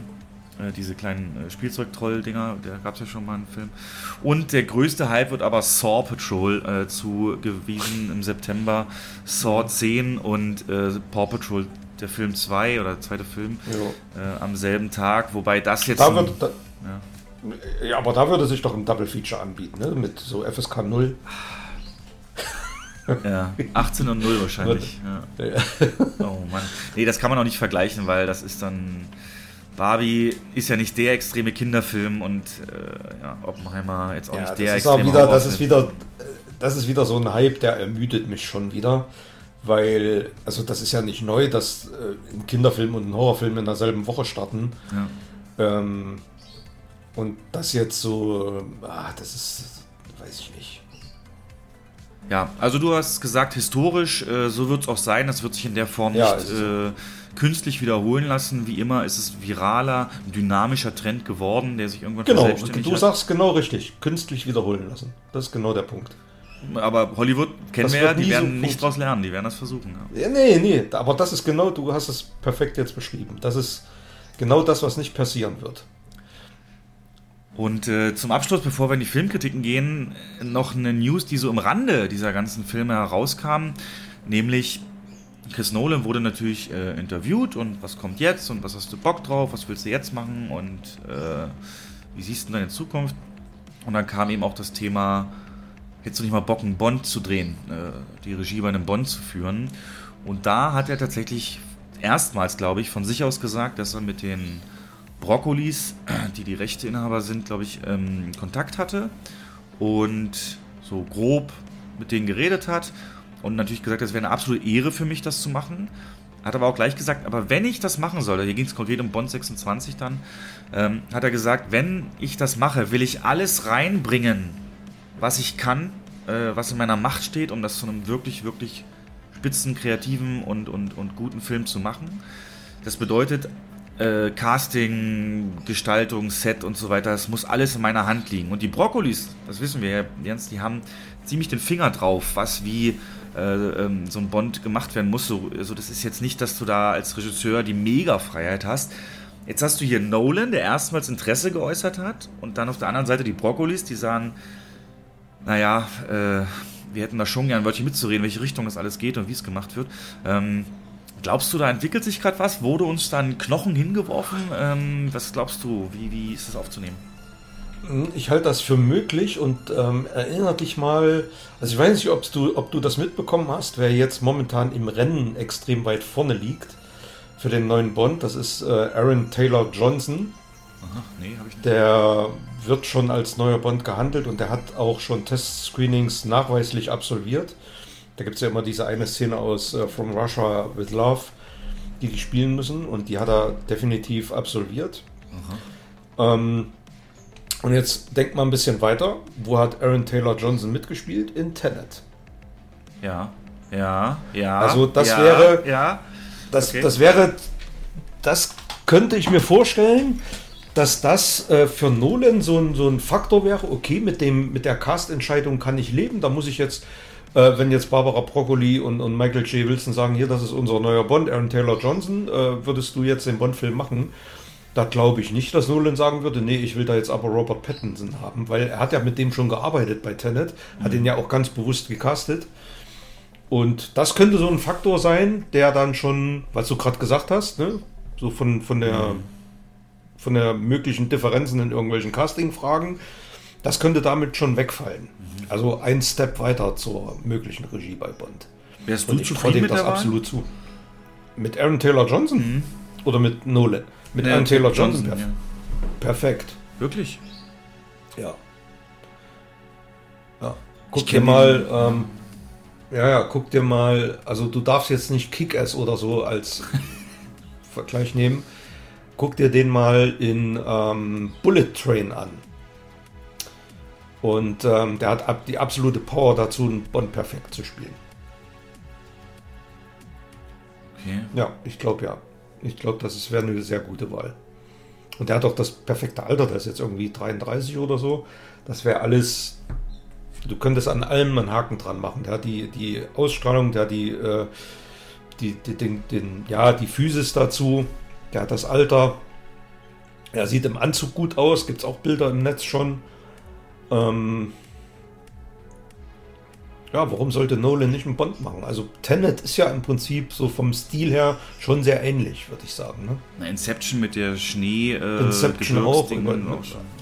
Also der weiß halt auch Action-Szenen perfekt zu inszenieren und äh, auch, auch Menschen zu inszenieren, dass sie gut wirken. Und das könnte könnt ich mir gut vorstellen, dass der einen Bond-Film ähm, gut tragen würde. Interessant, dann ähm, ja, sind wir da auch auf dem neuesten Stand. So, dann gehen wir mal zu den gesehenen Filmen. Denn darum geht's ja hier.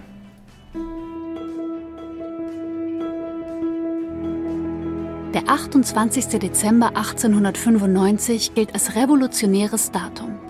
Das Kino wird geboren. An diesem Tag veranstalten die Brüder Lumière im Untergeschoss eines Pariser Cafés die erste öffentliche Filmvorführung vor zahlendem Publikum. Ja, ist schon ein Weilchen her, wurden viele Filme gedreht und wir haben wahrscheinlich nicht die Speerspitze der äh, Filmkunst äh, geguckt, aber dennoch ein Film, der uns beiden super gefallen hat, aber dennoch mit Abstufungen. Wollen wir mit dem anfangen? Ja, gerne. Okay. Es geht natürlich um Mission Impossible sieben. Äh... Äh, ja, lasst uns einfach in Stimmung kommen.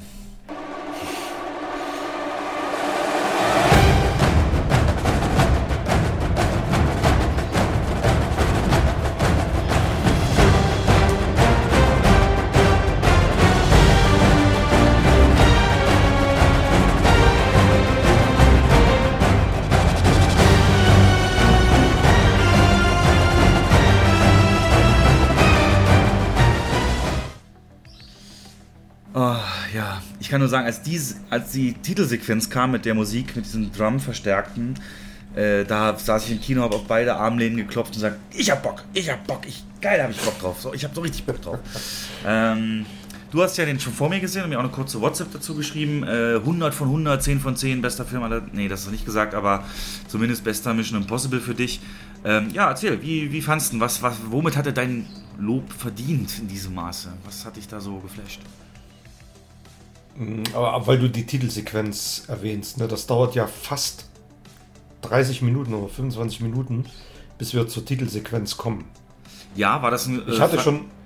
Ja, hast ja, du Angst, dass du im falschen Film bist oder was? Nee. nee, ich hatte Angst, dass es keine gibt, weil ich bin da, ich habe da ja so einen Fetisch, ich stehe ja so auf, auf Vorspänne und ja. ähm, genau auf sowas, weil das so einen, so einen absoluten Kick gibt und gerade bei einem Mission Impossible Film gehört das ja absolut dazu und äh, macht aber alles Sinn, weil die Sachen, die davor passieren, alle extrem wichtig sind und äh, die auch nicht unterbrochen werden konnten durch die Titelsequenz, also das war schon gut so gemacht, aber das gibt, also ich Mir ging es genauso wie dir, ich hatte da so einen richtigen Kick und die, der, der Score von, wie wird er gesprochen? Ich habe keine Ahnung, Lorne, Lorne Belfi ne. oder Lorne, Lorne, Lorne, Lorne Belfi, Lorne, ähm, der hat ja den letzten schon vertont und der, der versteht es auch perfekt, das Thema einzusetzen.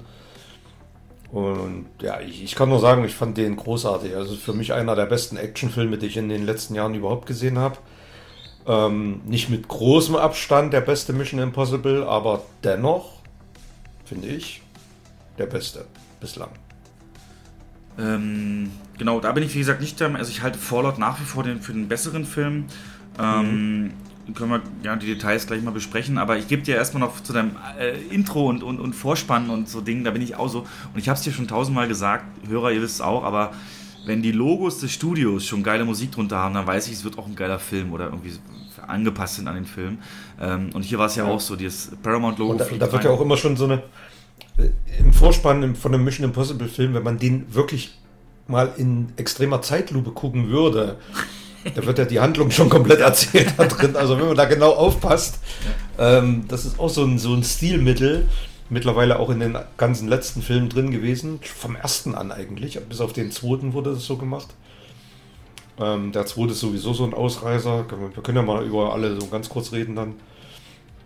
Ja, aber, gerne, also gerne. Ich fand, ich fand die, ähm, ich fand die Story hervorragend, das war endlich mal so ein übermächtiger, quasi unsichtbarer Gegner.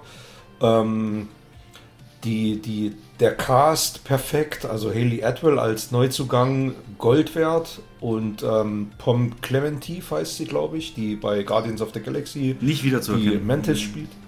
Nicht wieder zu erkennen, aber sensationell in der Rolle. Ähm, dann Henry Czerny als Rückkehrer, der zuletzt ja beim allerersten Film dabei war. Mhm. Und ähm, also das war für, für mich einfach der perfekte, der perfekte Unterhaltungsfilm.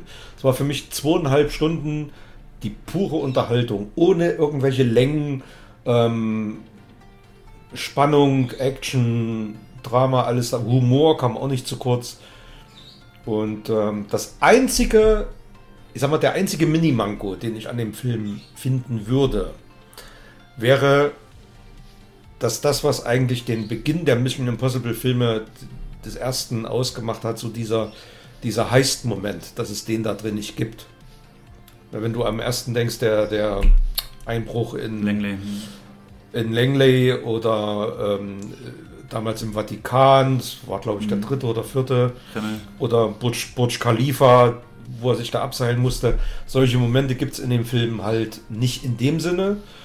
Ähm, es ist alles ein bisschen anders aufgezogen, aber also grandiose Action-Szenen, die Autoverfolgungsjagd, sensationell. Und das dann auf dem Zug, das hat man so in der Form eigentlich noch nicht gesehen. Bei, bei, bei was Spectre oder Skyfall in Abstrichen. Indiana Jones hatte auch so einen Kampf auf dem, auf dem Zug-Szene am Anfang. Aber so diese Intensität und diese, diese, dieser extreme Aufwand, der da betrieben wurde, das habe ich so noch nicht gesehen. Also das war schon, ja, also pures Kinogold.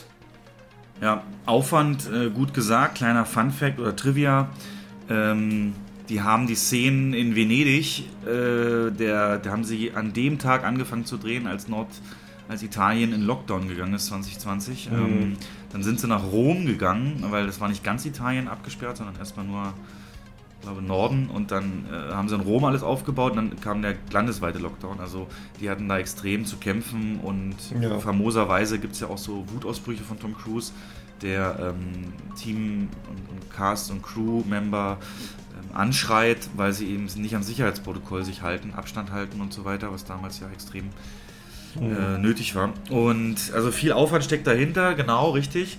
Äh, wie, wie, wie fangen wir an? Also Story, für die, die es nicht gesehen haben, ganz simpel, es äh, gibt eine künstliche Intelligenz, die wird hier genannt die Entität, die äh, in, der Film, in dem Film so weit entwickelt ist, dass sie bereits äh, frei ist, also in alle Netze eindringen kann und das auch bekannt gemacht hat. Also die Menschen wissen davon, dass sie da mit Leichtigkeit ja. rein kann, und es geht jetzt darum... Hat halt ein eigenes Bewusstsein entwickelt. Genau, und jetzt ja. äh, möchte sie da eben sozusagen Geschichte umschreiben, und mit dem Zugriff auf alles kann sie das ja auch. Ich fand das super beeindruckend, als das so vorgestellt wird, diese Bedrohung dadurch. In dem, hinter dem Besprechungsraum, wo das für den Zuschauer alles so erklärt wird, wo sich die Hohen von C I A und so treffen. Ähm, mhm. Eine riesige Halle, in der wirklich an meterlangen, dutzende Meter langen Tischen nebeneinander hunderte Mitarbeiter sitzen, die praktisch Wikipedia abtippen. Weil, ähm, die alles abtippen, ja. Das ist ja, hängen. Genau, die auf, die auf Schreibmaschinen tippen. Genau, weil man eben Angst hat, dass das Wissen gelöscht wird durch die K I oder verändert ja. wird. Dann weißt du ja auch nicht mehr, was es war, was es unwahr, äh, wenn alle Quellen verändert werden. Und deswegen, ich glaube, in echt würde es genauso kommen, dass man sich auf sowas dann wieder besinnt. Und äh, ja, aber auf jeden Fall, das Thema ist ja hochaktuell, auch mit ChatGPT und so weiter. Von daher, ähm, ja, brauchten sie natürlich aber für den Film einen Gegenstand, der dann äh, verfolgt wird oder um den, um den es geht. Und das haben sie geschafft in der Form eines zweiteiligen Schlüssels, der äh, zusammengesetzt werden kann, wenn man beide Teile hat, der ähm, Zugriff auf den Quellcode, das äh, der K I äh, gibt. Und mit dem kann man dann natürlich äh, die auch wieder einfangen, äh, weil sonst äh, wüsste man ja gar nicht, wo kann man angreifen oder eben auch nicht und so weiter, wie ist die aufgebaut. Ähm, da leitet der Film auch ein, äh, nämlich der Computer, in dem der Quellcode zu finden ist, befindet sich im U-Boot. Und da fand ich es ja richtig geil, du weißt ja, mein, mein, mein Guilty Pleasure für Roter Oktober, und ich habe mich so erinnert gefühlt an, an, an Roter Oktober oder generell Crimson Tide und so. U-Boot fand ich grandios gemacht, die U-Boot-Eröffnungsszene, äh, ein sehr ein Captain, der auch wirklich Charisma und Autorität ausstrahlt, der überlegt, der äh, da seine Befehle gibt und, und ja, eine scheinbare Bedrohung da eben verfolgt und wie es dann eben sich entspinnt. Ähm, sehr, sehr spannend gemacht. Ja, man muss dazu, aber man muss ja dazu sagen, die wissen das ja nicht, dass das äh, so eine ähm, dass K I mit eigenem Bewusstsein ist, was sie da haben. Oder, ne? Genau, also die sind auf dem experimentellen U-Boot, was eigentlich nur eine Tarnvorrichtung dem, testen genau, soll.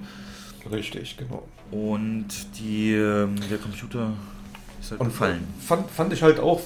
Das ist auch so ein Aspekt, den ich halt gut finde an dem Film, dass so Gut und Böse ver- verschwimmt. Ne? Dass es nicht die bösen Russen geben, äh, gibt, die da irgendwas testen. Nein, es ist auch der C I A, der da irgendwas eingeschleust hat und äh, ähm, dubiose Machenschaften, die dahinter stecken. Und gerade auch die Anfangssequenz, da, da wird halt eine Horde Söldner auf eine eigene Agentin losgelassen, um dann an den Schlüssel zu kommen, weil sie der auch nicht vertrauen. Und ja, also es, es gibt keine klare Trennung zwischen Gut und Böse.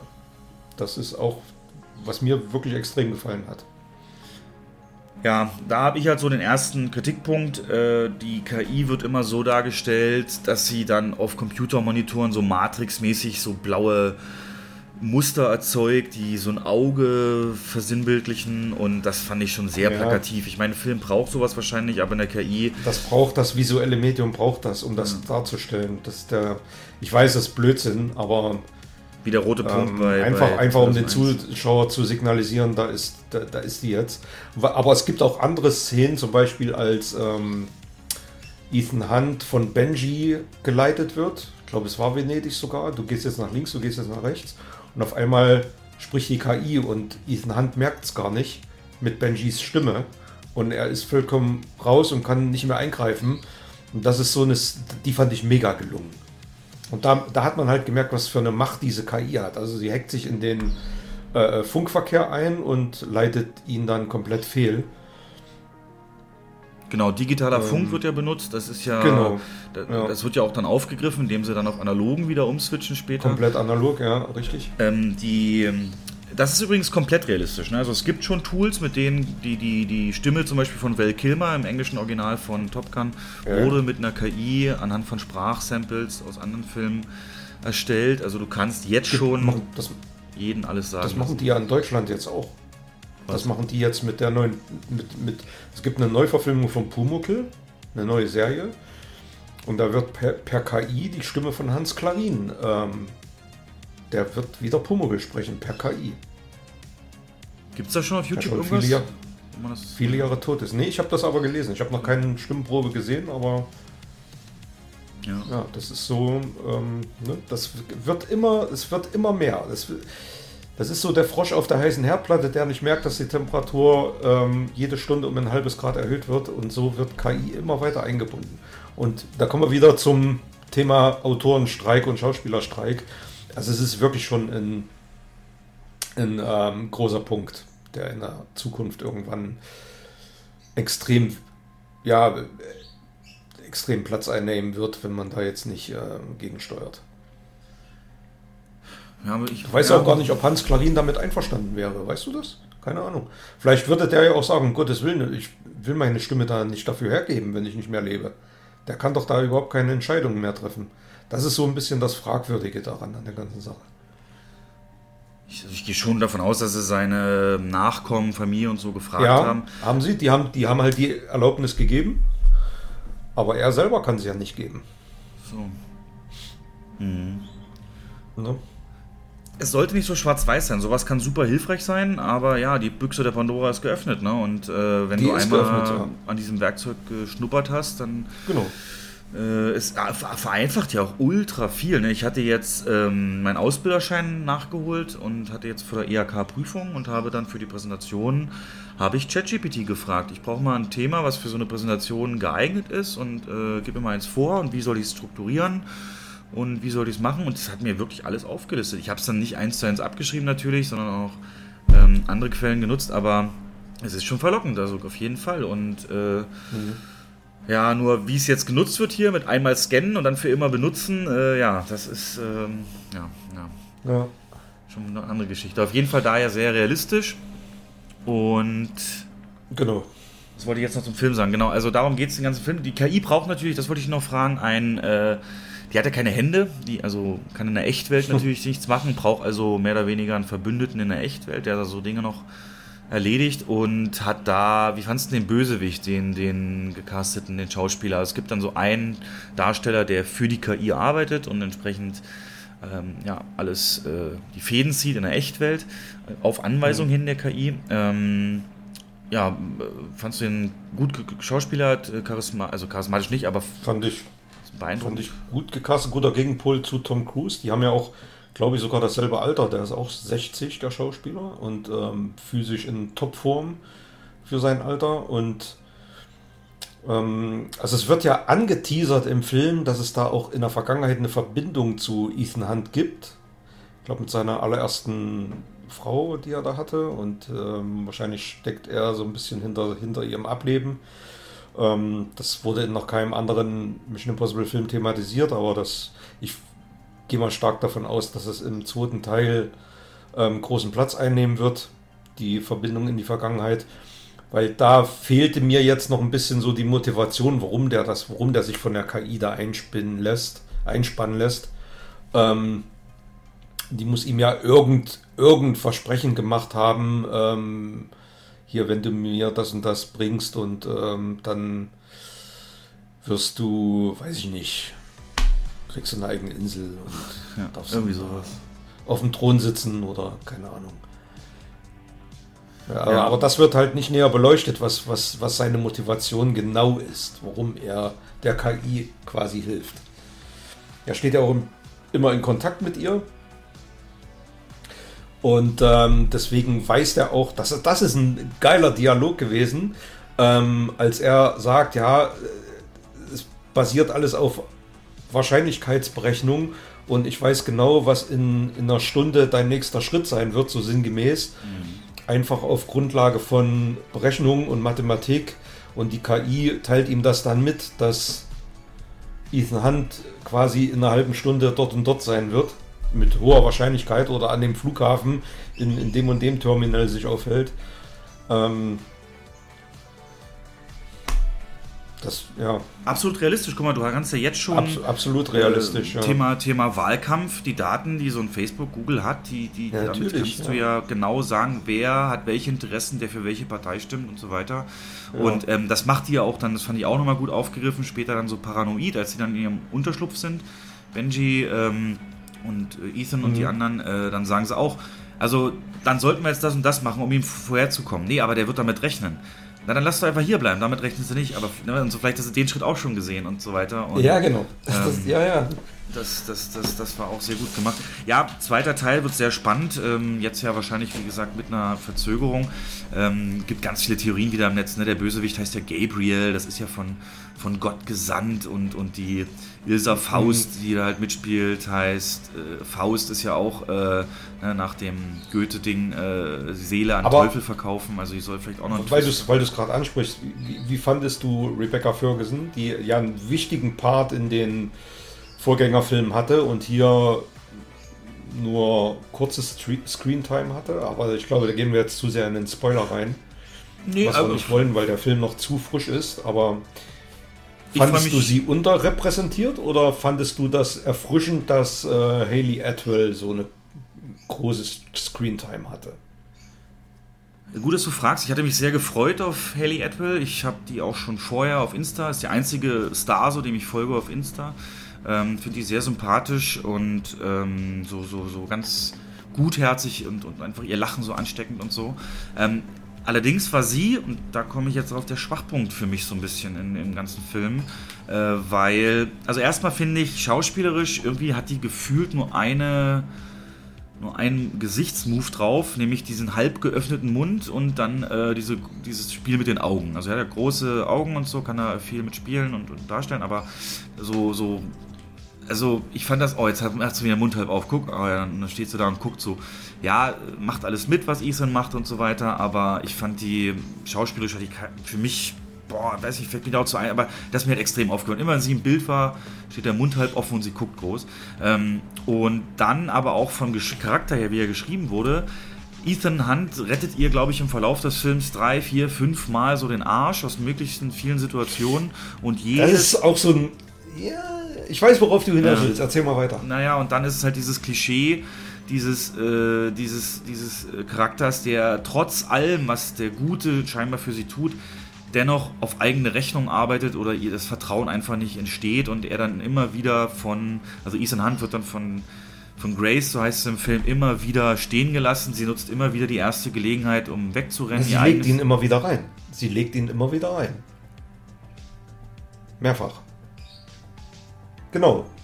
Ja. Sie, also Reinlegen, so meinst du, mit, quasi mit, mit Mit, mit einem Plan? Also ja, wie, wie, ne, nee, ich meine, nee, wie du schon schreibst, das ist so stehen gelassen. Also genau. Im Prinzip legt sie ihn aber trotzdem rein, dass sie, weil er ist der Meinung, sie, sie äh, äh, schließt sich ihm jetzt an, aber nee, die macht trotzdem dann wieder ihr Eigending.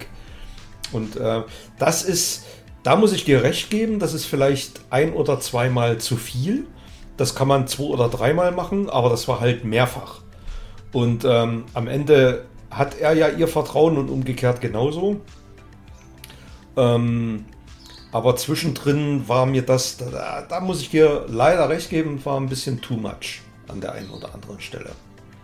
Und weil du Rebecca Ferguson ansprachst, also ich finde die auch unfassbar sympathisch, eine richtig tolle ja. ähm, Schauspielerin, viel Ausstrahlung, äh, diese erfahrene Killerin oder diese, diese erfahrene Frau steht ja, sehr gut genau. da.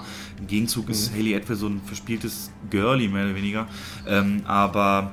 Äh, ja, wenig Screentime, äh, teils auch mit Twist. Jetzt, äh, sie ist in den Credits ja. für Teil zwei, ist sie schon gelistet auf I M D B. Können natürlich auch nur Rückblicke sein, weiß man jetzt nicht, weil man munkelt, sie hat das mit dem Drehplan von Dune und der Serie, die sie für Apple T V Plus macht, äh, nicht mehr hinbekommen. Und deswegen haben wir jetzt Hayley Atwell so prominent ins Team gebracht, um sie so ein bisschen zu ersetzen, das sagt man. Ich fand in dem Moment, äh, im Film selber, fand ich es nicht zu wenig, nicht zu viel. Sie hat ihre Momente, ich glaube zu viel wäre... dann auch erzwungen, aber in den Momenten, wo sie eben auftaucht, hat sie immer äh, entscheidende, äh, die, zum Beispiel die Szene auf dem Balkon in Venedig, mit Tom Cruise einmal äh, und bei der Sonne da, wie sie sich anlächeln und dann einmal, ja, wird ja hinterher nochmal so ein Vorfall auf derselben Szene. Aber, ja, also das ist auch so der Gedanke, der mir durch den Kopf gegangen ist, hätte man die Haley Atwell, den Charakter komplett mit Rebecca Ferguson quasi besetzen können. Die hätte man, glaube ich, nicht. Das nee. hätte einiges an Dynamik für den Film rausgenommen, weil dieses, dieses Katz-und-Maus-Spiel zwischen den beiden wäre ja mit, mit äh, Ilsa Faust gar nicht möglich gewesen, weil die beide sich ja ko- blind vertrauen und äh, in gewisser Weise lieben die sich ja auch, ne? Zwar jetzt auf eine andere Art und Weise, aber trotzdem. Ähm, das wäre so nicht möglich gewesen. Deswegen war der Cast-Neuzugang schon sehr sinnvoll. Und ähm, das, das hat man auch geschickt gemacht, weil ähm, Haley Atwell ist ja auch kein irgendwie zwanzigjähriges Girlie, die ist ja auch schon einundvierzig. Glaub, einundvierzig oder so, die Schauspielerin. Und deswegen passt das für mich wirklich perfekt auch. Also äh, das, das, wäre, das wäre wieder so ein, so ein No-Go für mich gewesen, wenn man da jetzt irgendwie so eine zwanzig-, fünfundzwanzigjährige genommen hätte.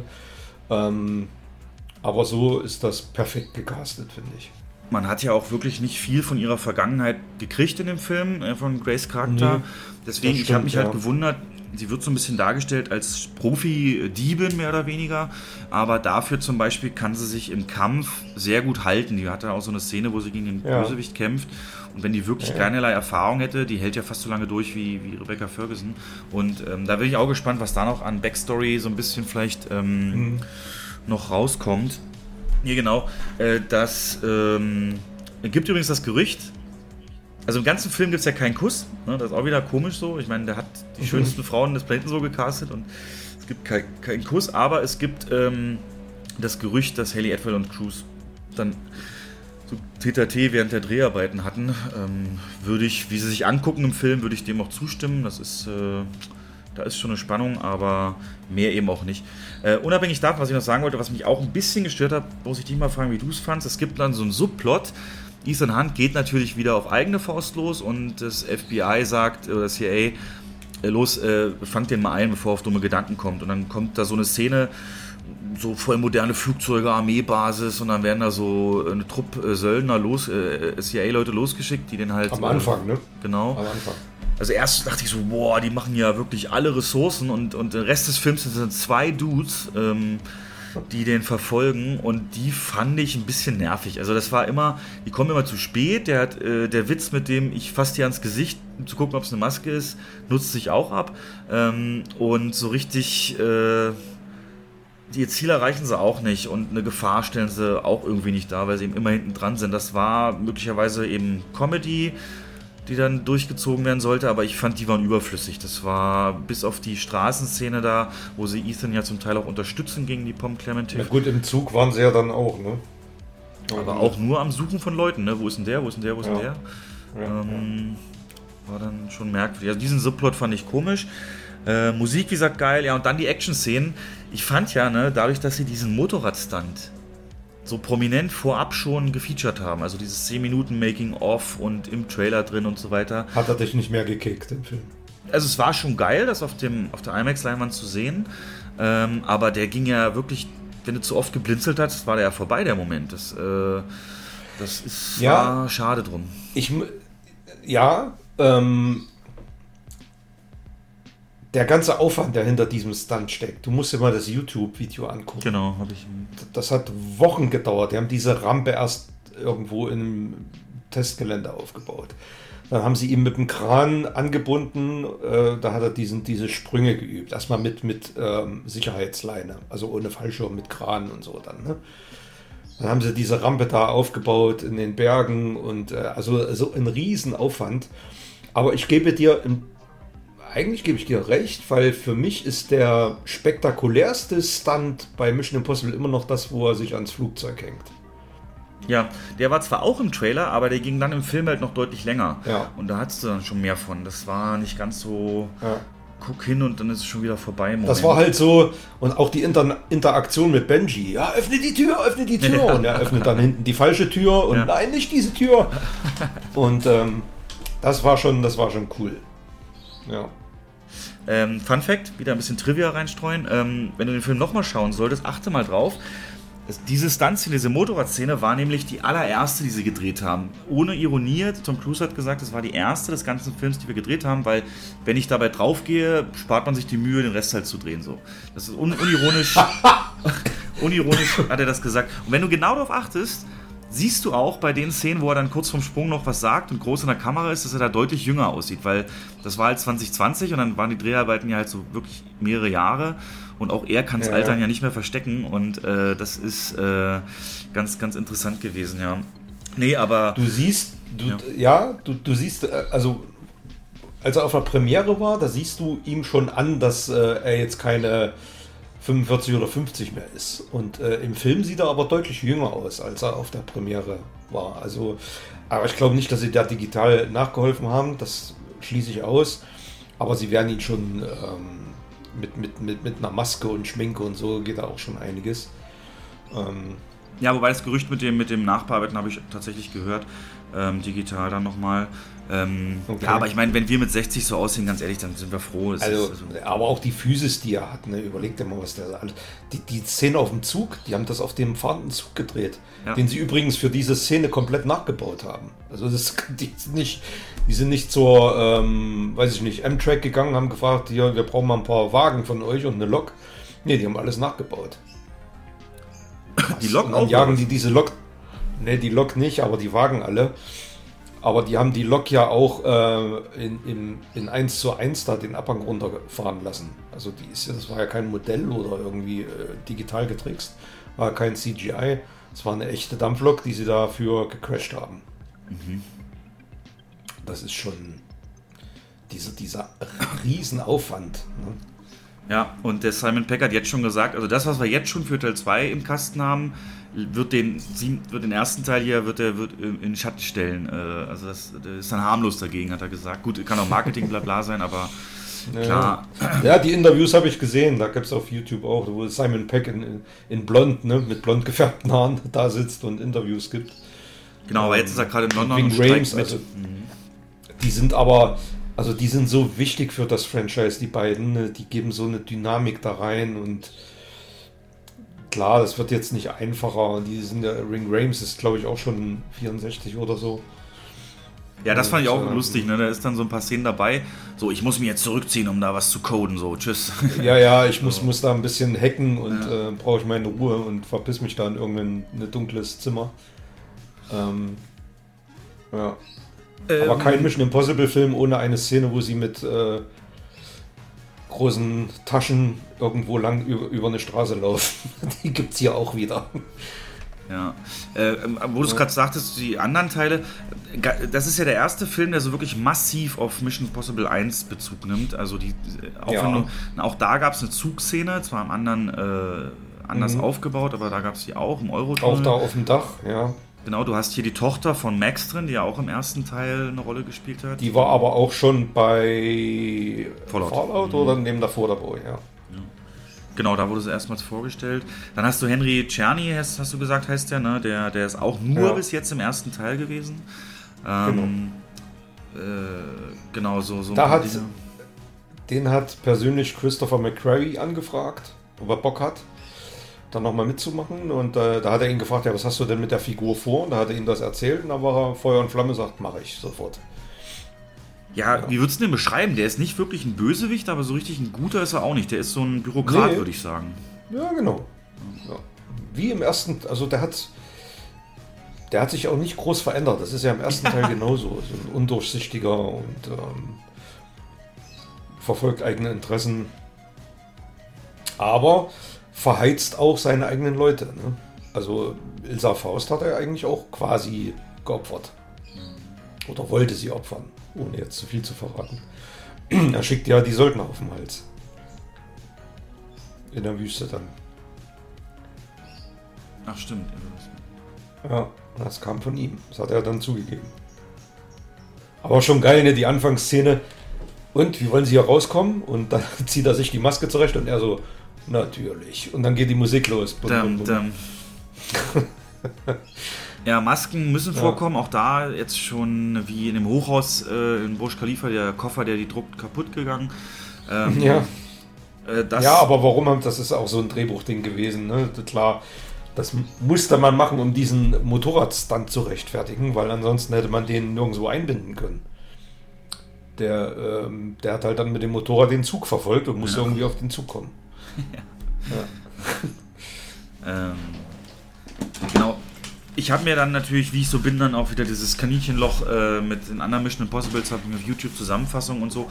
Und es gibt mittlerweile Theorie, dass Mission Impossible zwei, der ja wirklich so raussticht von allen, äh, auch ziemlich negativ, ja. würde man sagen, ein ganz klaren ja. Kind seiner Zeit, dass das, äh, dass der am besten gesehen wird als, ähm, dass das eine Legende ist, die man sich innerhalb der Geheimdienst-Community erzählt über ihn. Weißt du, so wie man über John Wick sagt, in, im, im Film kennen die ihn ja alle als Baba Yaga und der hat das erlebt und das gemacht und das gemacht. Ähm, ist das Mission Impossible zwei äh, die Story, die man sich innerhalb der C I A über Ethan Hunt so erzählt? Das, das, das hat er gemacht und dann mit dem Motorrad ist er so und dann, dann fliegt er da durch die Luft und dann, dann die Cabrios, die tanzen miteinander. So, und das, das ähm, soll man dann so verstehen. Das ist auch der einzige, den ich niemals wieder ein zweites Mal geguckt habe. Alle anderen habe ich... Naja, doch, ich schon. Gehört, gehört für mich dazu, den mitzugucken, obwohl ab für mich bei, bei Weitem mit großem Abstand der schwächste Teil der Reihe ist, obwohl es ein hervorragender Regisseur ist, John Woo. Der war halt damals äh, mega in gewesen, deswegen ja. hat man ihm die Regie da gegeben, und aber seinen Stil halt mit den Tauben in Zeitlupe und alles in Zeitlupe, und das ist für mich eigentlich kein Mission Impossible Film. Das ist ein guter Actionfilm, der auch für sich allein sehr gut funktioniert, aber der, der ragt so vom Stil her so extrem raus aus dieser Reihe und ähm, fügt sich in, bei den anderen nirgendwo mit ein. Also der ist, äh, eigentlich kann man ihn komplett weglassen, ohne dass man merkt, dass er fehlt. Genau. Dann J J. Abrams ja. hat es wiederbelebt. Äh, jetzt, ja, also ihm ist das eigentlich zu verdanken, ne? dass, wir jetzt den, dass wir jetzt da sind, wo wir sind. Starken Teil drei. Ähm, ja. Rogue Nation, Fallout, Ghost Protocol, alles starke, auch, auch wechselnde Regisseure. Das ist ja jetzt äh, erstmals so, dass, dass mhm. Christopher McRae da jetzt mehrere inszeniert. Aber Brad Bird und so große Namen auch schon vorher gewesen. Weißt du, wer den ersten ja. inszeniert hat? Ja, Brian De Palma. Genau. Auch äh, im Genre ein großer Name. Ey, ich habe gestern so erschrocken. Ich habe mir gestern nochmal reingeguckt. Ähm, das ist ja jetzt, wie viele Jahre her? dreiundzwanzig, zwanzig, nee, sechsundneunzig kam der, sechs, sechsundneunzig. Mhm. dreiundzwanzig Jahre. Ähm, da gibt's, musst du mal auf YouTube schauen, äh, nee, Stars sieben, aus... siebenundzwanzig Jahre. siebenundzwanzig, achtundzwanzig, siebenundzwanzig Jahre. Die Stars aus Mission Impossible d- damals und heute. Und das ist halt, äh, also Emmanuel Béat, die da mitspielt, äh, die ist ja. eine Oma, ne? Die ist eine Oma, die ist live, ja, die ja. ist dick, alte, weißköpfige Oma. Ist ja alles okay und will ich auch nicht kritisieren, aber du hast halt, wenn du so einen Film guckst, denkst du halt, die Leute können nicht altern. Und ähm, dann siehst du es dann so. Ja, wie gesagt, mein Ranking, Fallout der beste. Und dann nehmen die sich alle nicht viel. Ähm, immer gute Unterhaltung auf dem Level, das ich erwarte. Ja, das stimmt, ja. Genau, genau, genau. Also, ja. Danke, danke, also, Tom Cruise. Hast du noch einen gesehen? Irgendwas anderes? Nee, Film nicht. Ich habe ähm, gestern erst oder vorgestern war es eine interessante Doku gesehen auf YouTube, und zwar The Sound of James Bond, kann ich nur empfehlen. Mhm. Da wird quasi auf die Geschichte der James Bond Musik eingegangen. Einmal auf die Scores und dann teilweise auch auf, also viel auch auf die Lieder, die dann zu jedem Film, ähm, ja, in jedem Vorspann zu hören waren.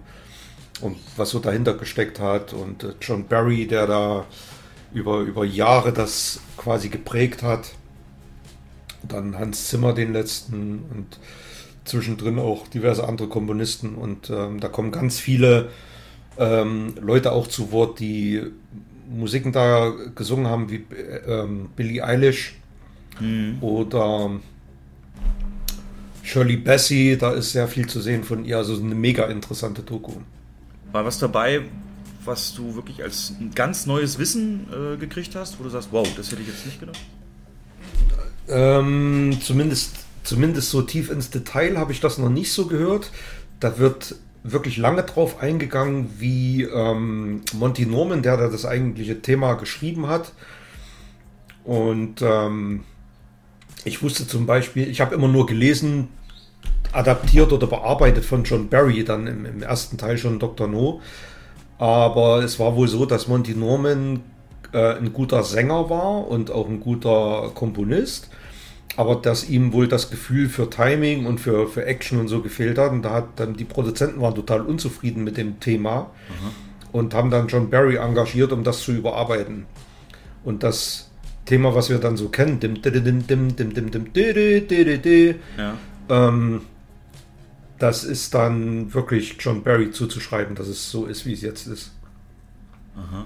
Dann ist man auf die Crackbonds eingegangen, warum, dann ist zum Beispiel ähm, der Regisseur von den, ähm, da ist David Arnold, der die Brosnan-Filme vertont hat und die ersten beiden Crackbonds. Ähm, dann hat er erklärt, aber an so einem völlig zugedruckten. Er hat halt auch wirklich genau erklärt, warum die, das Bond-Thema im Casino Royale erst am Ende kommt. Und ähm, er hielt das halt für unpassend. Er ist ein großer Fan des Themas, aber Bond musste sich dieses, selbst dieses Thema, das es zu ihm gespielt wird, musste er sich erst verdienen, und das hat er sich erst am Ende verdient. Dann war er würdig, dass dieses Thema gespielt wird. Also es ist wirklich äh, sehr sehenswert. Kann man sich gerne mal angucken. Geht ungefähr eine Stunde. Wahrscheinlich dieser Arte-Kanal, oder? Wo, wo war das? Nee, einfach nur... YouTube einfach Sound of James Bond. Ja, genau. Sound of James Bond. Cool. Ja, ja, ansonsten Filme habe ich keine Zeit gehabt, was zu gucken. Ja. Du musst es ja anderen ermöglichen, welche zu gucken. Ich, ja, genau. Ähm, und ja, gab da jetzt auch nichts Großartiges, was mich da jetzt groß gereizt hätte. Ähm, aber du hast da ja einiges gesehen, ne? Äh, ja, ich mach's aber schnell. Ähm, einfach natürlich der vollständigen Chronistenpflicht nachkommend habe ich mir natürlich auch den neuesten Transformers gegeben, schon länger her ein bisschen was. Äh, Transformers sieben, Rise of the Beasts, Aufstieg der Bestien. Äh, Im neunziger-Setting, ganz andere Route als Bumblebee oder die Bay-Filme. Äh, ähm, stellt das halt dar, dass äh, noch bevor die, die, die Story sich so entfaltet, wie wir sie kennen, Transformers natürlich schon auf der Welt waren. Das war ja mehr oder weniger bekannt. Ähm, aber hier sind wir an einem Punkt, wo die sich noch verstecken und noch nicht so mit Menschen zusammenarbeiten.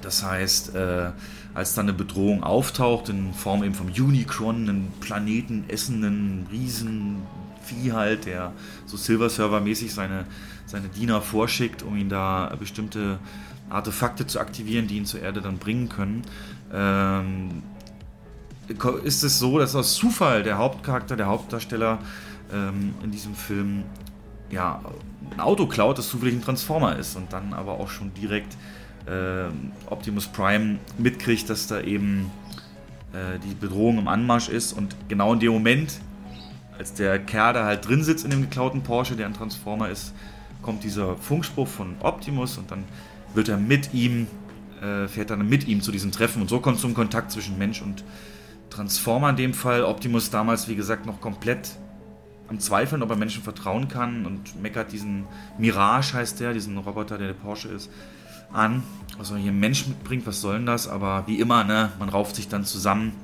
und äh, geht dann eben auf eine Katz-und-Maus-Jagd äh, äh, nach Artefakten, so ein bisschen, ja, Indie-mäßig, in, einmal im Labor das finden, in Südamerika dahin und dann hier was aktivieren, und das Ganze halt mit dem Transformers-Thema. Und hier ist Besondere eben, dass es die Primals gibt, das sind eben Transformer, die Tierform angenommen haben.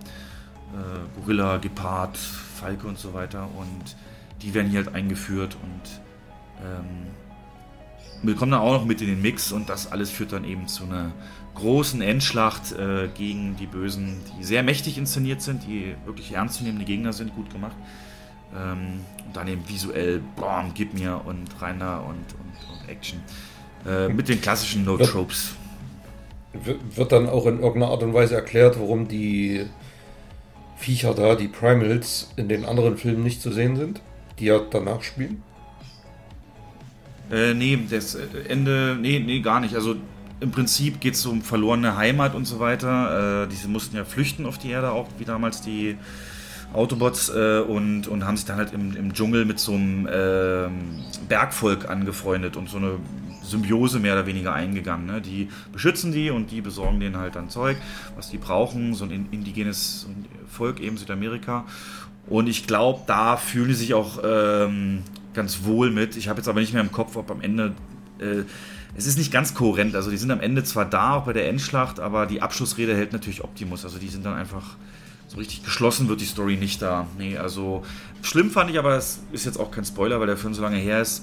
Das eigentliche Ende, nachdem ihm alles besiegt ist und alle wieder nach Hause sind, wird der Hauptdarsteller natürlich rekrutiert. Ne? Dann geht er scheinbar in eine Metzgerei, will sich da was abholen, geht in zum Büro und da sitzt dann so ein Typ im Anzug und sagt, hey, wir haben das mitbekommen, in Südamerika das, du bist echt ein tapferer, mutiger Typ und so können wir gut vorstellen, dass du zu uns kommst und dann so, wer seid denn ihr? Naja, dann drückt er einen Knopf, dann geht hinter ihm die Holzbücherregalwand da auf und dann siehst du da mega Hightech Militärequipment und wird gebaut, geschraubt, eine riesige Halle und dann schiebt er ihm so die Karte rüber und da steht drauf, wir sind die Initiative G I Joe. So, also das ist jetzt mehr oder weniger brachial erzwungen Transformers und G I Joe Crossover. Ähm, da habe ich so gar keinen Bock mehr drauf. Ne? Also ich glaube... Ich habe dann auch so ein bisschen abgeschlossen, nee, was soll das? Also, das, ich weiß, das sind große Marken in den Staaten, auch G I Joe, aber äh, die Filme waren auch ganz angenehm zu schauen hier. Aber ich will die Transformers geschlossen in dem Universum drin. Auch schon ewig äh, her, ne? G I, der letzte G I Joe mit... mit äh Bruce noch. Hm. Ne? Bruce Willis. Hm. Oder? Bruce Willis war mit dabei und... Ähm, Dwayne? Wie heißt er denn? Äh, Channing? Kann ich nicht auf den Namen. Channing Tatum. Reise ins Ich, Dingens. Reise ins Ich? Klar, der hat da mitgespielt. Dennis Quaid hat bei G I Joe auch mitgespielt. Ja, ja, ja, genau, als der Mentor. Da so ein bin ich mir toll. relativ sicher, dass der... Ja. Auf jeden Fall einige gute Lacher, dieser neue Transformer Mirage, top. Ähm, schöne Comic Relief so ein bisschen, aber eben auch so diese Freundschaftsgeschichte, die da entsteht. Ähm, als Bindeglied Menschen Transformers und äh, neunziger-Jahre-Setting, extrem viel Hip-Hop-Soundtrack. Also ich hatte da ein paar Kumpels mit im Kino und immer wenn ein Song eingespielt, ich bin ja nicht so der Hip-Hop-Typ, aber immer wenn einer kam, so, was, das ist hier drauf und haben so angefangen zu wippen oder die Endcredits äh, beginnen dann mit äh, Notorious B I G Hypnotize, ah, aha, yeah, ne? Und äh, das war so ganz komisch irgendwie für mich, das so in einem, einem Transformers-Film zu sehen, aber es ist halt... Die spielen viel mit dem neunziger-Setting und ja, sehr angenehm. Der Hauptdarsteller echt top gecastet. Der andere weibliche Sidekick äh, nicht so toll. Das war eher so Klischee-Ware, Durchschnitt, äh, bisschen tollpatschig, aber Wissenschaftlerin und so. Ähm, ja, ja, kann man, kann man, kann man schauen. Genau. Und dann auch Super Mario Brothers ähm, mit dem Stiefsohn geschaut. Auch genau das, was du erwarten würdest. Ich habe natürlich ein paar Mal feuchte Äuglein bekommen, insbesondere als die Mario Kart-Szenen dann eingebaut wurden. Es gibt so eine ganz lange Sequenz, wo sie dann mit Karts losfahren alle und da ähm, mussten sie sich auch ein Kart aussuchen. Das ist eins zu eins nachempfunden der Oberfläche vom Spiel. So hier Chassis, hier Reifen und hier noch äh, Fallschirm äh, und dann sitzen da oben Affen und montieren das dann so live und da ist es so, so zum Leben erweckt worden. Ja, tolle Qualität der Animation, guter Humor. Nicht, nicht umsonst so erfolgreich, ja. Wird auf jeden Fall mhm. gut guckbar für Kids und der jemand, der da ein bisschen Mario-Bezug hat. Aber nichts anderes habe ich da erwartet, ganz ehrlich. Genau. Und gestern noch auf Netflix Tyler Rake oder Extraction zwei. Der erste Teil sehr erfolgreich bei Netflix mit Chris Hemsworth als jemand, der in Sondereinsätze geht und Leute befreit im Extraction. Und scheinbar am Ende stirbt, aber natürlich nicht. Und jetzt wieder da ist, wieder genäst und dann in den nächste, äh, nächsten Auftrag reinkommt. Idris Elba, kleine Gastrolle. Und was den ersten Teil so besonders gemacht hat, hat eine unvergessliche, die kann man mittlerweile bei YouTube auch sehen, äh, One-Take, Long-Shot, äh, ungeschnittene Actionsequenz äh, in so engen Straßen von so einem afrikanischen Dorf, glaube ich. Wo die Kamera dann wirklich ganz dynamisch, ohne Ruckeln, durch so ein Auto, äh, Rückscheibe, wieder raus an Seitentür, das Auto verfolgt, die ganze Zeit wird geschossen, die Kugeln hin und her und das geht mehrere Minuten eben so ungeschnitten, auf sowas stehe ich ja ohne Ende. Das haben sie natürlich, für den zweiten Teil haben sie das wieder hochgezogen, Jens. vierzehn Minuten ohne Schnitt, ohne sichtbaren Schnitt, ähm, aber das äh, war selbst mir dann so langsam ein bisschen zu viel.